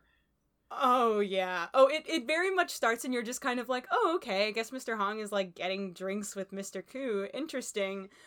But this is just the so beginning. So this is where the alternate title for this episode comes in. uh, Ooh, give it to me. Are now watching almost an entirely different movie about Mr. Hong's night, which I have decided to call The Hongover Part 3. Oh my god. Oh, that's so good. Oh my god. Wow. That's amazing. uh, I'm Wow, that the hungover. Oh my god. I love that so much. Okay, okay, okay, okay. Let me write it down. Yes. Ooh wee. so Mr. Hong has met Mr. Koo and they're having some beer. They're having big mug of beer and they And are Mis- talking. They're Mr. talking Koo is stuff. opening up and he's talking about like the the blind dates that he went on. And Mr. Hong's like, "Oh, you moved past uh mama. Are you enjoying your blind dates whatever?" And he's like, "No. I hate it.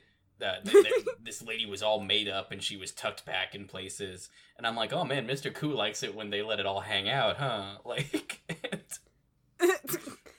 uh, one thing that we are learning from this show is, man, blind dates never work apparently because every time they've been featured in this series, they just end up horribly. The blind date is like the death of the meet cute, and everybody knows to build a relationship, you need to have a, a strong foundation of meet cute.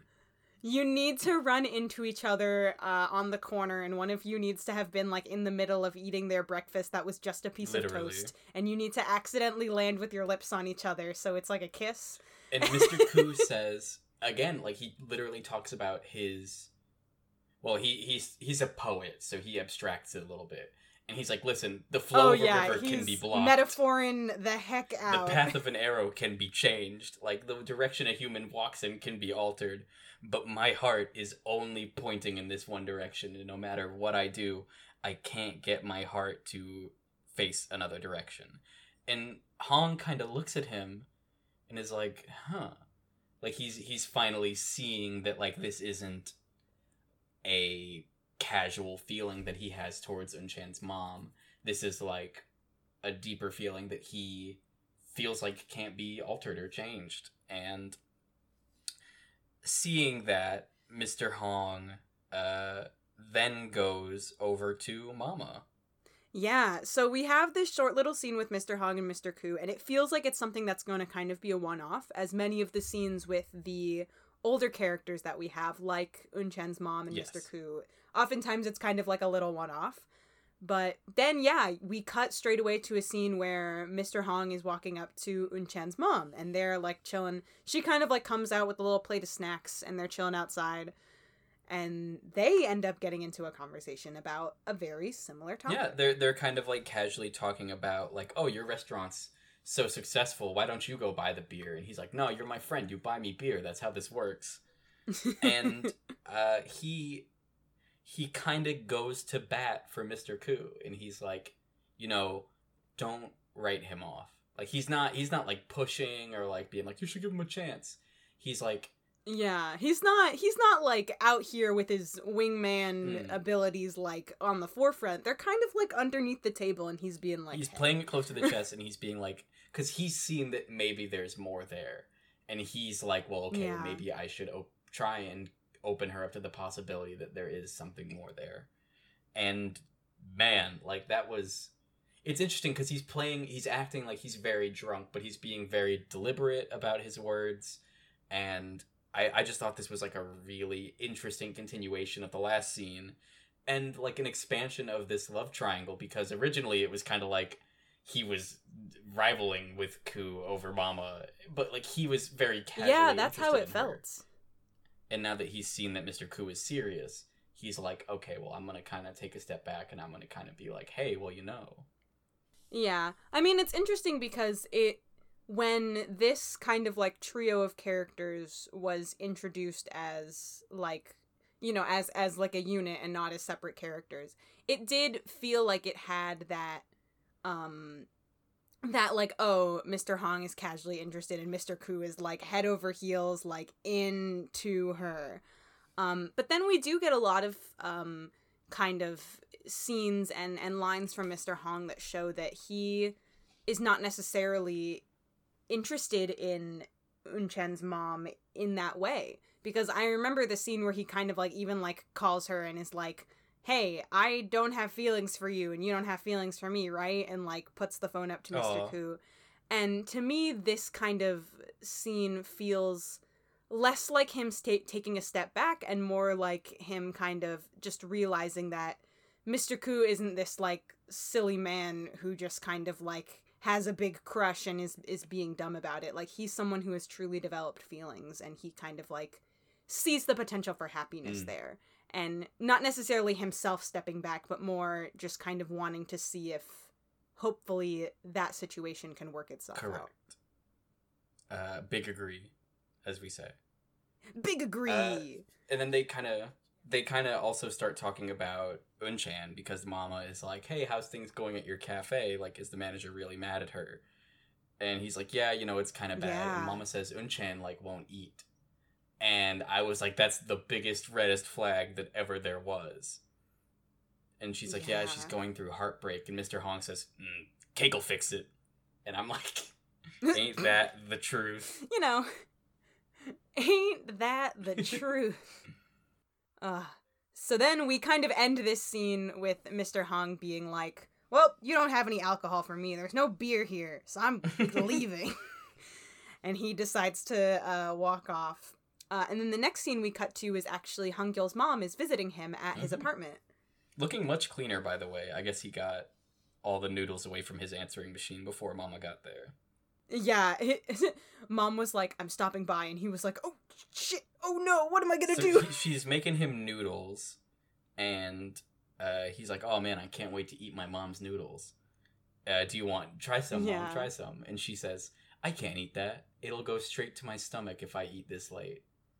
And that's when I went, "Where the hell does it go the rest of the time, Mom? Are there are there aliens in this show? Have we just confirmed my prediction from the end of the last episode? It's where food always goes." Jaren takes out his like little like uh, opera glasses and he's like glaring at the screen like uh-huh. Uh, you you have like the big like the big like radar like listening really closely being like what was that? Did you just is, are you an alien? Rewind, enhance. Looking for the zipper on the back of her neck. Oh my god. Uh so um I'll be honest, I'm sure that there was like an actual conversation going on in this scene, but I could not focus because the Mhm. sound of the noodle the like of the noodles was there throughout the entire scene and I could not focus on anything no, same. else. I wrote three minutes of grotesque noodle ASMR. I just wrote this noodle sound is so distracting. oh my god. Um however I did catch because they there was kind of like um talk about not not necessarily like strong talk about like birth mom and stuff, but there was kind of like a um a feeling in this scene about how like mom is the one who raised him and so like she's kind of the real the the mom that he sees as his true parent as opposed to the birth mom who is just the one who kind of like brought him into this world and that was kind of like a sweet notion that I did get from this scene aside from the Very true. oh my god I could not focus there's a great line where the mom is kind of prompted to articulate her feelings towards the birth mom. And she says, I'm very Mm. sorry that she didn't get to see, like, who you are and raise you and, like, the man that you've become. But I'm also very grateful that I've gotten to see it instead. And, like, that was legit pretty beautiful. Was very- yeah Very good. I was like oh no if only these noodles weren't being stirred right now I would probably be crying and then that kind of prompts Hangyul to like uh, have a sincere moment with her, where he's like, "Hey, I'm gonna say this, so like listen." He says, "I think you're the only mm-hmm. one in the world who has faith in me," which oh, very oh, sweet. yeah that's right But I have no idea where he's Ugh. getting that from. I feel like, as far as having faith in him, like wasn't the mom so worried about his future that they set up like blind date marriage kind of stuff and this whole coffee prince plot like that's not really demonstrating faith in your son's interest to be a lego man yeah yeah, I feel like maybe we're missing some context here. Like, I wished we'd had a couple of more Hangyul mom scenes before yeah this. but it, it doesn't so much matter because then hong shows up at Hangyul's place Yeah, guess who's here? Mr. Hong has concluded his next stop uh, on his hungover adventure, and he's here at Hangyul's apartment. And he's like, "You got yeah any yeah beer?" it's, it's it's the hungover featuring han Gilifianakis and oh, my- uh, and Hong Oh, just shows up and they go onto like uh Hangyul's balcony and he just kind of torments him a little bit. He's like, "Oh man, isn't it cool how sad you are right now? Like, oh, feel it." Oh my god. uh, and then he kind of like launches into this story that's like, yeah, you know, a girl ruined my life once. And he tells this this story about how he was in love with a girl and he describes her as like she was the best liar. Like he's like, "Oh, you know, I I was in love with a girl and she was like oh, amazing at lying." And he was like, "Anytime you know she would say she was doing one thing and she would always be doing something else and like i would i would even give her money for things and she would use it on things that wasn't what i told her or wasn't what she told me she would be using it for and he even ends the story by being like and then you know even when she left she told me that she was going to study abroad and i like gave her money for that and i told her that i would wait for her. And then he's like and she ended up marrying a different man a year later. And it you know initially you're like damn mr hong like it's kind of like what we were talking about earlier where he he talks about these things that have happened to him in the past and he says them so bluntly that they feel like i feel like i should be like mr hong are you okay but at the same time he's saying them with this like big smile on his face and this sense of nostalgia that you can't help but be like oh he's already okay with this like he's come to terms with this obviously this hurt him in the past but he is here now and he can look back on it Yeah, fondly. when you said it was a girl ruined my life once, I was immediately like, "Hold up," because this is the most romantic story that I have ever heard because he he's so lost in the sauce of his own memories while he's just kind of recounting this. And like he's he's like, "Yeah, she would tell me she's going to work and then like go dancing with friends or she'd tell me she was going here and she'd be there or tell me who she's with and she's with someone else." And like the way that he talks about it is so captivating because Mm. he well he sums it up best himself at the end of the story when he says you know Hangyul's like well she lied to you like that's bad and he's like yes but she must have liked me a lot to always tell me something other than the truth like to try and spare my feelings at every opportunity and I was like damn Mm. and his, his he kind of like articulates the the Mr. Hong thesis for himself in that relationship by being like if I ever got angry like there was this trick I would do and we never fought at all because whenever I would start to get angry I would ask myself Hong can you live without her and his anger would Mm. melt away because he couldn't and that's the ultimate extension of their well, if you two like each other, then what's wrong theory.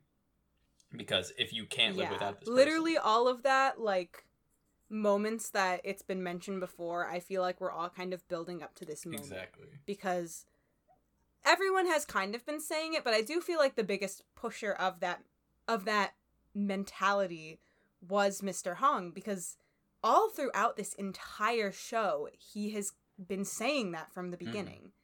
He's been saying like it'll be fine. Like don't you two like each other? I don't understand what the big deal is. Like he's kind of been here in this mindset of having already been through such an experience himself and kind of having that experience under his belt he kind of like sees what's happening in front of him and he's kind of all along been like nothing needs to be as big of a deal as you're making it out to be Yes. um, and it's very interesting to look at it that way because as a viewer of a show like this, like it's really easy to think that. And I imagine as well as someone who has already been through the experience and is now kind of like an outsider looking in, or someone who's looking back being like, oh, like, why can't I just feel this way? But at the same time, it's when you're involved in the situation, that's a whole different perspective. So it feels personally as a viewer, it feels very good to have this character who is sitting there kind of like saying exactly how it feels to be somebody watching everything unfold. Um but at the same time I don't think I would have it any other way than how the show has played out because no matter how many times somebody who has experience tells you like hey this is how it is and this is how it can be and like this is you know like something that you should consider it's never easy to just let yourself fall into that and to not be in the moment of feeling those feelings and to not essentially have to experience the realization of that for Mhm. yourself. Oh man, yeah, Mr. Hong quickly climbing the ranks of like best characters. Like he's he's kind of getting close to sweeper level, I gotta say. Then Hangyul does the very kid thing of asking the grown older person, "So I should just let it go?" Like asking him, like, "What should I do?" And Yeah. Hong's response is, "Don't if you don't want to," which is my new motto Yeah. for life. Don't if you don't want to. yeah.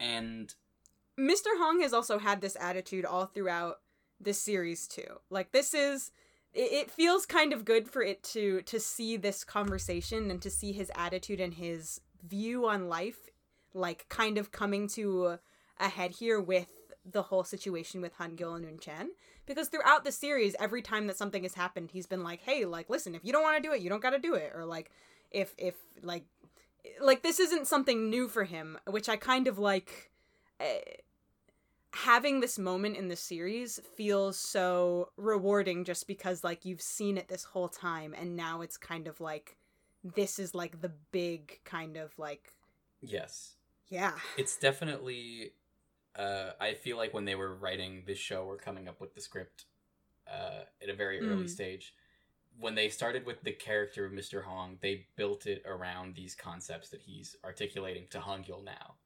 This character who uh views love as if you don't want to you don't have to and if you like somebody be with them. And then they built everything else about him around that and so us seeing all that other dressing and then coming around the corner and getting to this like core of his character is immensely satisfying. And it- yeah. he he has a lot to offer the people who are going through these problems in the show. It's very well designed. Yeah. Yeah i feel like i feel like that's i big agree. Oh man speaking of well designed uh we, we cut back to robo ko and chan cry in bed That's right. oh man, yeah. Unchan is talking to Robo Unchan, and she's just like crying, and she's like a parrot. She's just like saying things that Hangyul has like said to her. So she's like sitting there like sobbing, being like a man or alien, and then she kisses the robot, and then she says, "I hate you, I hate you," uh, uh, and then I miss you, I miss you, I miss you, I miss you, and I was like, there are twice as many I miss yous as I hate yous. So the ratio of her emotions is plain to see. ah, yeah.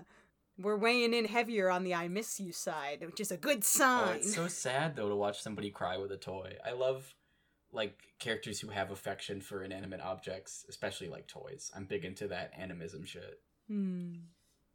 I'm big into Unchan, just in Mm. general. I just I love her. I'm a big fan. you're you're a big Chan fan. I'm a I'm a big Chan fan. Oh my god, I love Unchan, which is why this episode is so hard It for is me. very hard being a Chanatic sometimes. Man, every once in a while I think about leaving the Unchan fandom, but I just can't bring myself to. I love her so much. Once you're in the Chandom, you can't leave. Yeah, it's scary. You can't. There's no escaping. Uh, and we we go back to Coffee Prince, presumably like the next morning. Cut back to Coffee and Prince. so he is kind of being a dick, maybe a little bit. it's y- you know, yeah, kind of. May maybe. He's kind of like yada yada. It was fun to watch though, huh? Oh my god, yeah. He's like, you know, it was fun for me. And I'm like, are you trying to be Mr. Hong right now? Because that's not a very Hong thing to do. It is a very Sungi thing to do, though. so Oh, I don't yeah. know. You're right. like, um. Anyway, you know, honestly, now every time we get to this like little back cubby with the sink, that's like Sungi's little like waffle making station. Mhm. I just get nervous because this seems to be the place where everything always goes down. I am being conditioned Um, to dread it. Yes. Yeah, so I'm like, oh no, what's gonna happen this time? Uh, so what happens this time on Coffee Prince is Hangyul walks in and he's kind of like ready to. He's got like a killer line that looks like he's been practicing, and he's like, Yes. huh, "So are you are are you a hyung or an opa now?" To Sungi, oh my god. and Sungi is like, "I do not care. I don't care. It does not matter." And- Sungi is like, I literally give zero shits to any rhetoric that you are trying to push right now. It does not matter. Oh my, like Sungi is kind of like me a little bit. Yes. How I'm feeling, and res- it's it's good to have him there because, you know what, Sungi says says two big things. He says, "Well, it was fun to watch," which yeah, I did have a lot of fun watching up Oh, until he's now. the viewer. And two, he says, it does not matter. And I'm like, you're right, Sungi. It does not matter. and Hangyul's sick burn backfired on him, so now he goes, "How dare you!" Yeah, we love to fight next to this sink. This sink is like the fighting sink. And poor Unchan is just kind of like, great.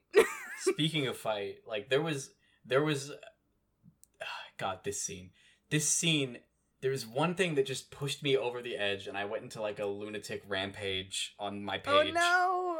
And for a brief second before Hangyul does like the Hyung and Opa thing, you see Sungi is cutting a fruit to put on the Mhm. waffle. And so I look Mhm. at it and I go, okay, well, this fruit is red, maybe a strawberry. And then we cut back to that fruit, and he transfers a whole sliced tomato raw onto a waffle. And I lost it. I was like, "What the fuck are you doing? This is Wow. you- uh, it's it's technically a fruit, but like you can't put a tomato on a waffle. it's Can't raw. put a tomato on a raffle. It's not. It's not right. It's like drinking ice cream with soda. Like who? You. Did they not have the Uh, right fruit prop? Did it take too many takes and they had to like, oh well, we've got this tomato. Nobody will notice. I noticed. I care. Oh my god. You bait and switched me so bad. You just did. Oh my god. I'm. I'm livid because. ah, okay. I mean, like, okay, listen. There's a part of me that's tempted to be like, hey, it's another, like, cuisine, like, you don't know. But also, yeah, I just, like, I cannot imagine eating raw tomato on a waffle. It sounds kind of net. I don't like raw tomato, like, in the first place. Like, I'm not a big, I hate it. like, sliced or, like, Gross. diced tomato. Like, uh, my tomato needs to be pureed and, and nothing less. it needs to be fried and green. Ooh. Now, I actually, I do like fried green tomatoes. But, but this is all beside the point. no, no, I'm still on this. One second. Listen. okay. Next time I go grocery shopping, I Okay. am gonna make waffles and I'm going to Okay. cut up a whole tomato, beefsteak tomato. I don't care. I'll rewatch the footage and see if I can narrow down the kind of tomato that it is. Yeah, are you sure that it's only tomato and that there's not any other like savory things on the waffle? Oh, Because no. savory waffles are a thing. I frame by framed it. I'm. It's not Okay. even. It's not even artfully presented. It's cut into slices, stacked on top of itself, so it retains the shape of a whole tomato. And oh my god. The only part that's not in use is the top that he cuts off so it has a flat base to sit on. And I'm gonna eat this tomato waffle if it kills me. oh my god. Well, I good luck. I'm not eating no waffle tomato. I'm not. I'm not even gonna the, gonna chance it. I'm just gonna trust the series that somebody wanted that. Yeah. I'm gonna leave it as it is. Listen. But if you were going on this adventure, I guess like record it at the very least. Oh, totally. They know something that I don't. Because this production team has too much love and care put into this show to just lazily cut up a tomato and stick it on a waffle. Oh God. Um. Whew. Alright, I'm good. I'm good. Anyway, then something that's like way less important to the plot than that happens. I guess like Han Gyul and Unchan talk or something. I don't know. Um, it seems like something happened between them, but I'm not really sure because I don't really think it's as relevant to the story. No, I totally, I totally forgot that that wasn't even the end of that scene. Uh, I literally, when you were like, "This made me so mad," I was like, "Oh, we're getting like big emotions into this part." And then it was about a tomato on a waffle, and I was like, "What is happening?" um, yeah this this scene was was very tense. Um, I did write down at this point, oh my god, just because there's one my one lie doesn't mean that it was all a lie. Because that's also a big thing in like secret like plots where as soon as the person finds out that like they were lied to about one, you know, relatively like big thing, um they tend to kind of be like, "Oh, so like everything else that has happened thus far has all kind of been one big ruse and it's one big pretend." And it's like, no, I mean like I get it, like you're mad and emotional right now, but also like, I don't know, you've had a day to sleep on it. Like, come on, we can't still be under the impression that like this was one big Hangyul haha joke and that like we we got him boys, we got him to say I like you to a boy.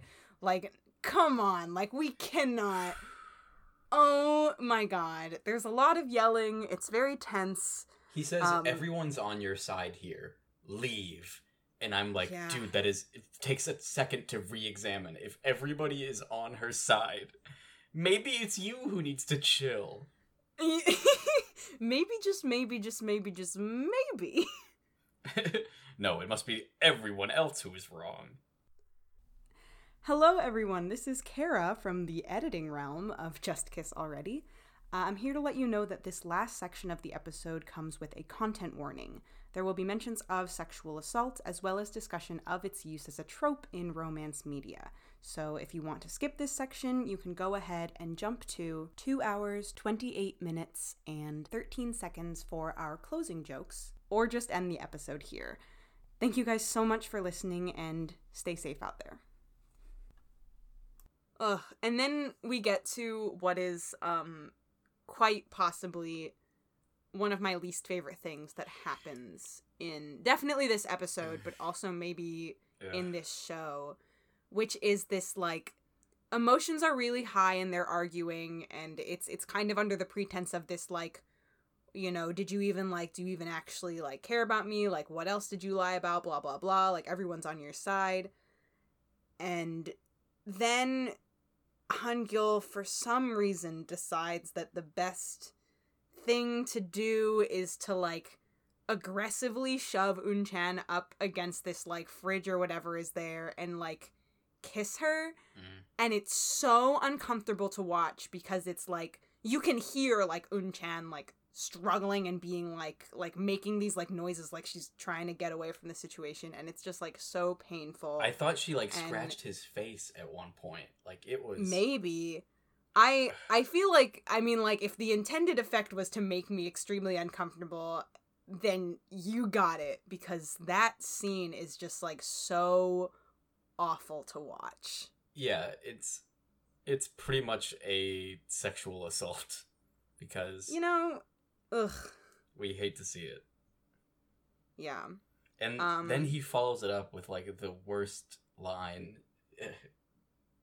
he he says like, huh, "The kiss was better as a guy," and it's like Oh, maybe God. because that was like a consenting good "I love you" kiss, and not a "Hey, I'm going to smack your head against the back of a fridge," and then Yeah, this weird like I'm angrily kissing you to prove a point. I don't know. what an asshole! God, Yeah, it's very much something that upon rewatching, I feel like every time I get to it, I'm like, oh yeah, this part that I tried to erase from my brain because I really love the rest of the show. yeah, man. um, this was also another another point where they're back in this little like alcove, like having a little conversation, and I'm like, are there customers in this cafe right now?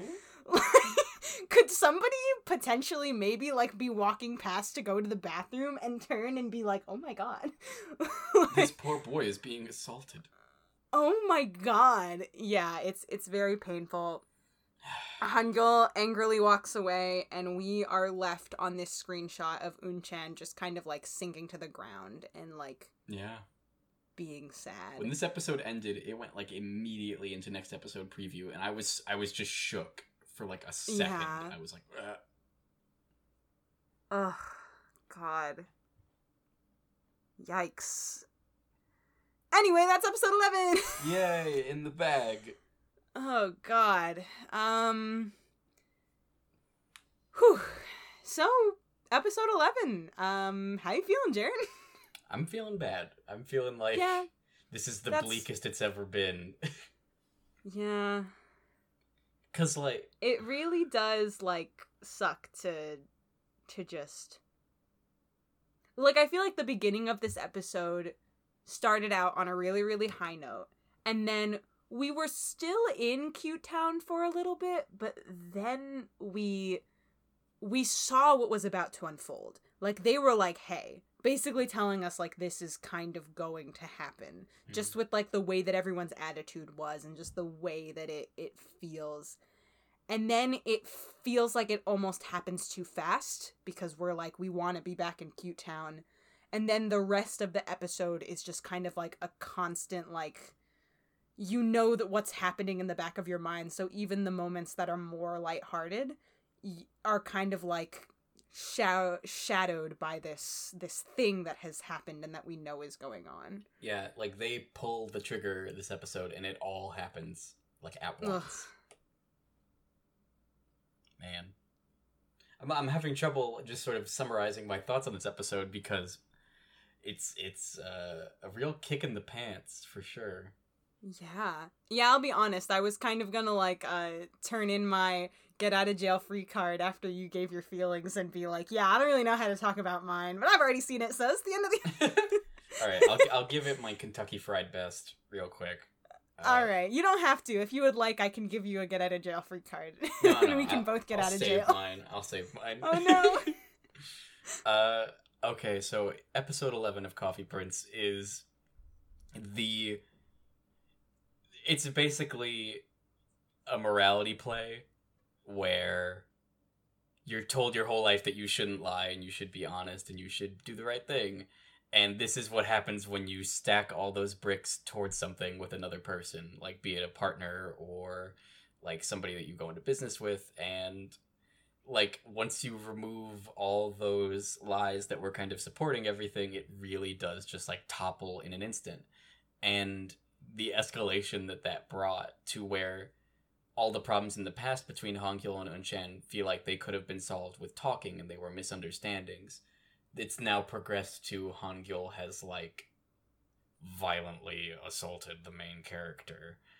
And even if he resolves his feelings towards the lie in a good way, and even if Unchan resolves her feelings towards his reaction, it's at that point where you have to question is it healthy if either of them is willing to look past that? Because, like they say, if you love someone, you should be with them.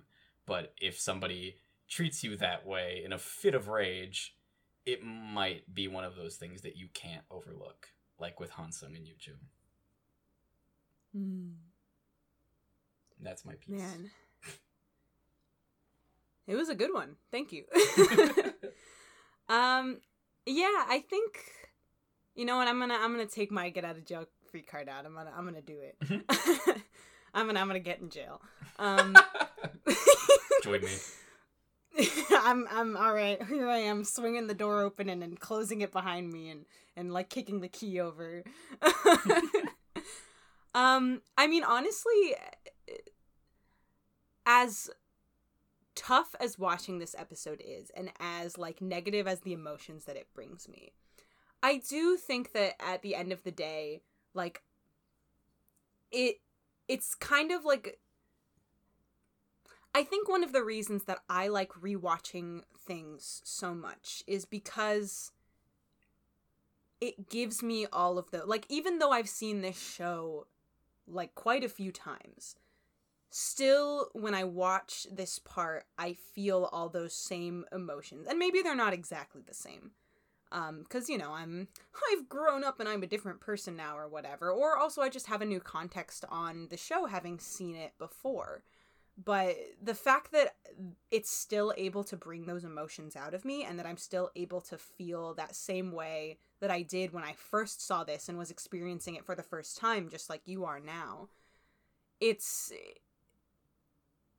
I don't know. I I I, I can't really say like it's nice because no it's not. It's not like a nice feeling but it I like the fact that media is able to do that. I like the fact that it's able to bring those emotions out of me. And I like the fact that I can watch something again and still get that same feeling out of it. Um in regard to what we've kind of just witnessed and what feels like the worst part of this show, um, as somebody who is not a stranger to this genre of media being like romantic drama slash comedy kind of content, um, I mean, I, I have to remind myself that this is a product of its time because this is a show from 2007. And I definitely do not think that if Coffee Prince were made um, today, that a scene like this would have made the cut. But this kind of scene and this kind of like peak, I guess, of emotions in a way that is kind of so like gross, but like raw in a way um is not something that is like like this happens this is a part of this kind of genre and it's a part of its kind of like a growth. Like i have read many other stories and seen other shows and watched movies and stuff that have an instance like this where they have this kind of like spike of emotion and it manifests manifests itself in such a uh yeah pretty much like a sexual assault kind of way and I mean, unfortunately, like, I, I don't want to sit here and be like, oh, but it's a product of its time and it's like whatever, because no, it's not good. And I'm glad that it, this genre has kind of developed out of that because I don't see that anymore. Um, or at least I hope I don't. I, I haven't seen everything in the world, but for the most part, it seems to be something that has died down as we have kind of realized that, hey, that's not okay, and maybe we shouldn't be putting that in our media that we're using as, like, here's what romance is. um, maybe we shouldn't be doing that. Um, but I do definitely think that because of its heavy presence in this genre and uh, because of my involvement in that genre, I've kind of been desensitized to seeing it. Um, but at the same time, I don't think that that means that I view it as like less bad. Like I still see that and it still makes me uncomfortable and it still makes me feel sad. But at the same time, I'm kind of able to like view it with that lens of like this isn't this is something that I feel like I as a person have grown past seeing and being like, "Whoa, is this what like romance is?" And also that I feel like media in general has hopefully been able to surpass. Um hopefully. I mean, you know, like I said, I I haven't seen all the media in the world and it's possible that there are still series that are doing stuff like this as kind of like that emotional peak of the anger. But I I just kind of wanted to put put that out there that like this isn't not not to be like it's not just Coffee Prince like other people do it too and not that it makes it okay but also just kind of recognize that like this as we delve into um like romantic media from you know years past we may encounter this kind of stuff again and that just kind of recognizing that it's there and recognizing that it's not okay but also not faulting the series and being like, oh, this moment makes this series bad because I don't want that to happen. Because I still do look at Coffee Prince as something that a story that overall I still really do like and, and a piece of a piece of work that I you know respect and that I, I view with like a, a nostalgic kind of like I do want to watch it again. Even though that this scene is there and this scene is bad, I still want to watch this show again. And I think there are a lot of people that can relate to that feeling. Like not wanting something that is good to be tainted by like one scene. Um, yeah. I just kind of wanted to like express that feeling and kind of like recognize that yeah, that's a thing, and unfortunately, it's there, and here we are. I yeah, I think that's very valid and very measured approach to consuming media like this. Yeah. Thank you. also, yeah, just like, you know, just just to put it out, because I know there are, there are other people like me who probably grew up on this kind of like romance media and like shojo manga and stuff, and it's it's a it's an interesting thing to kind of like once you realize that those scenes and that kind of stuff isn't cool being like does that mean this entire genre isn't cool? And no it doesn't. But it's important to recognize it. If this show can survive the character of Han Sung then it can survive episode 11 you know what? I think Coffee Prince survived episode 11, and I think we survived episode 11. We too. did. Whew. Man. Uh, I guess that's all we've got for you. I guess I guess we've kind of run out. yeah, you've heard it here first. Next time, episode 12, coming off the shelf. Ooh, pretty good. Oh, I had one in my mind earlier. I don't remember what it was though. Mm. Oh well. Episode 12. Get ready to delve. I don't Ooh. know. Episode 12 is coming straight from the pelvis. Oh, oh no! oh man. I guess we better be ready for episode 12 Mm. I forced that one. I, I just wanted to say it. I love it. Thank you. All right. Goodbye, everyone. Thank you for listening. Bye, um, Good luck with with your own emotions in watching Coffee Prince. Um, but know that we're right there with you. Yes, if you if you need emotional support, please call the Coffee Prince helpline to yes. get through episode eleven together. Yes, we're we're all just trying to get through episode eleven together. Whew, all right. Bye, y'all. Thanks for listening. Bye bye. 28 minutes and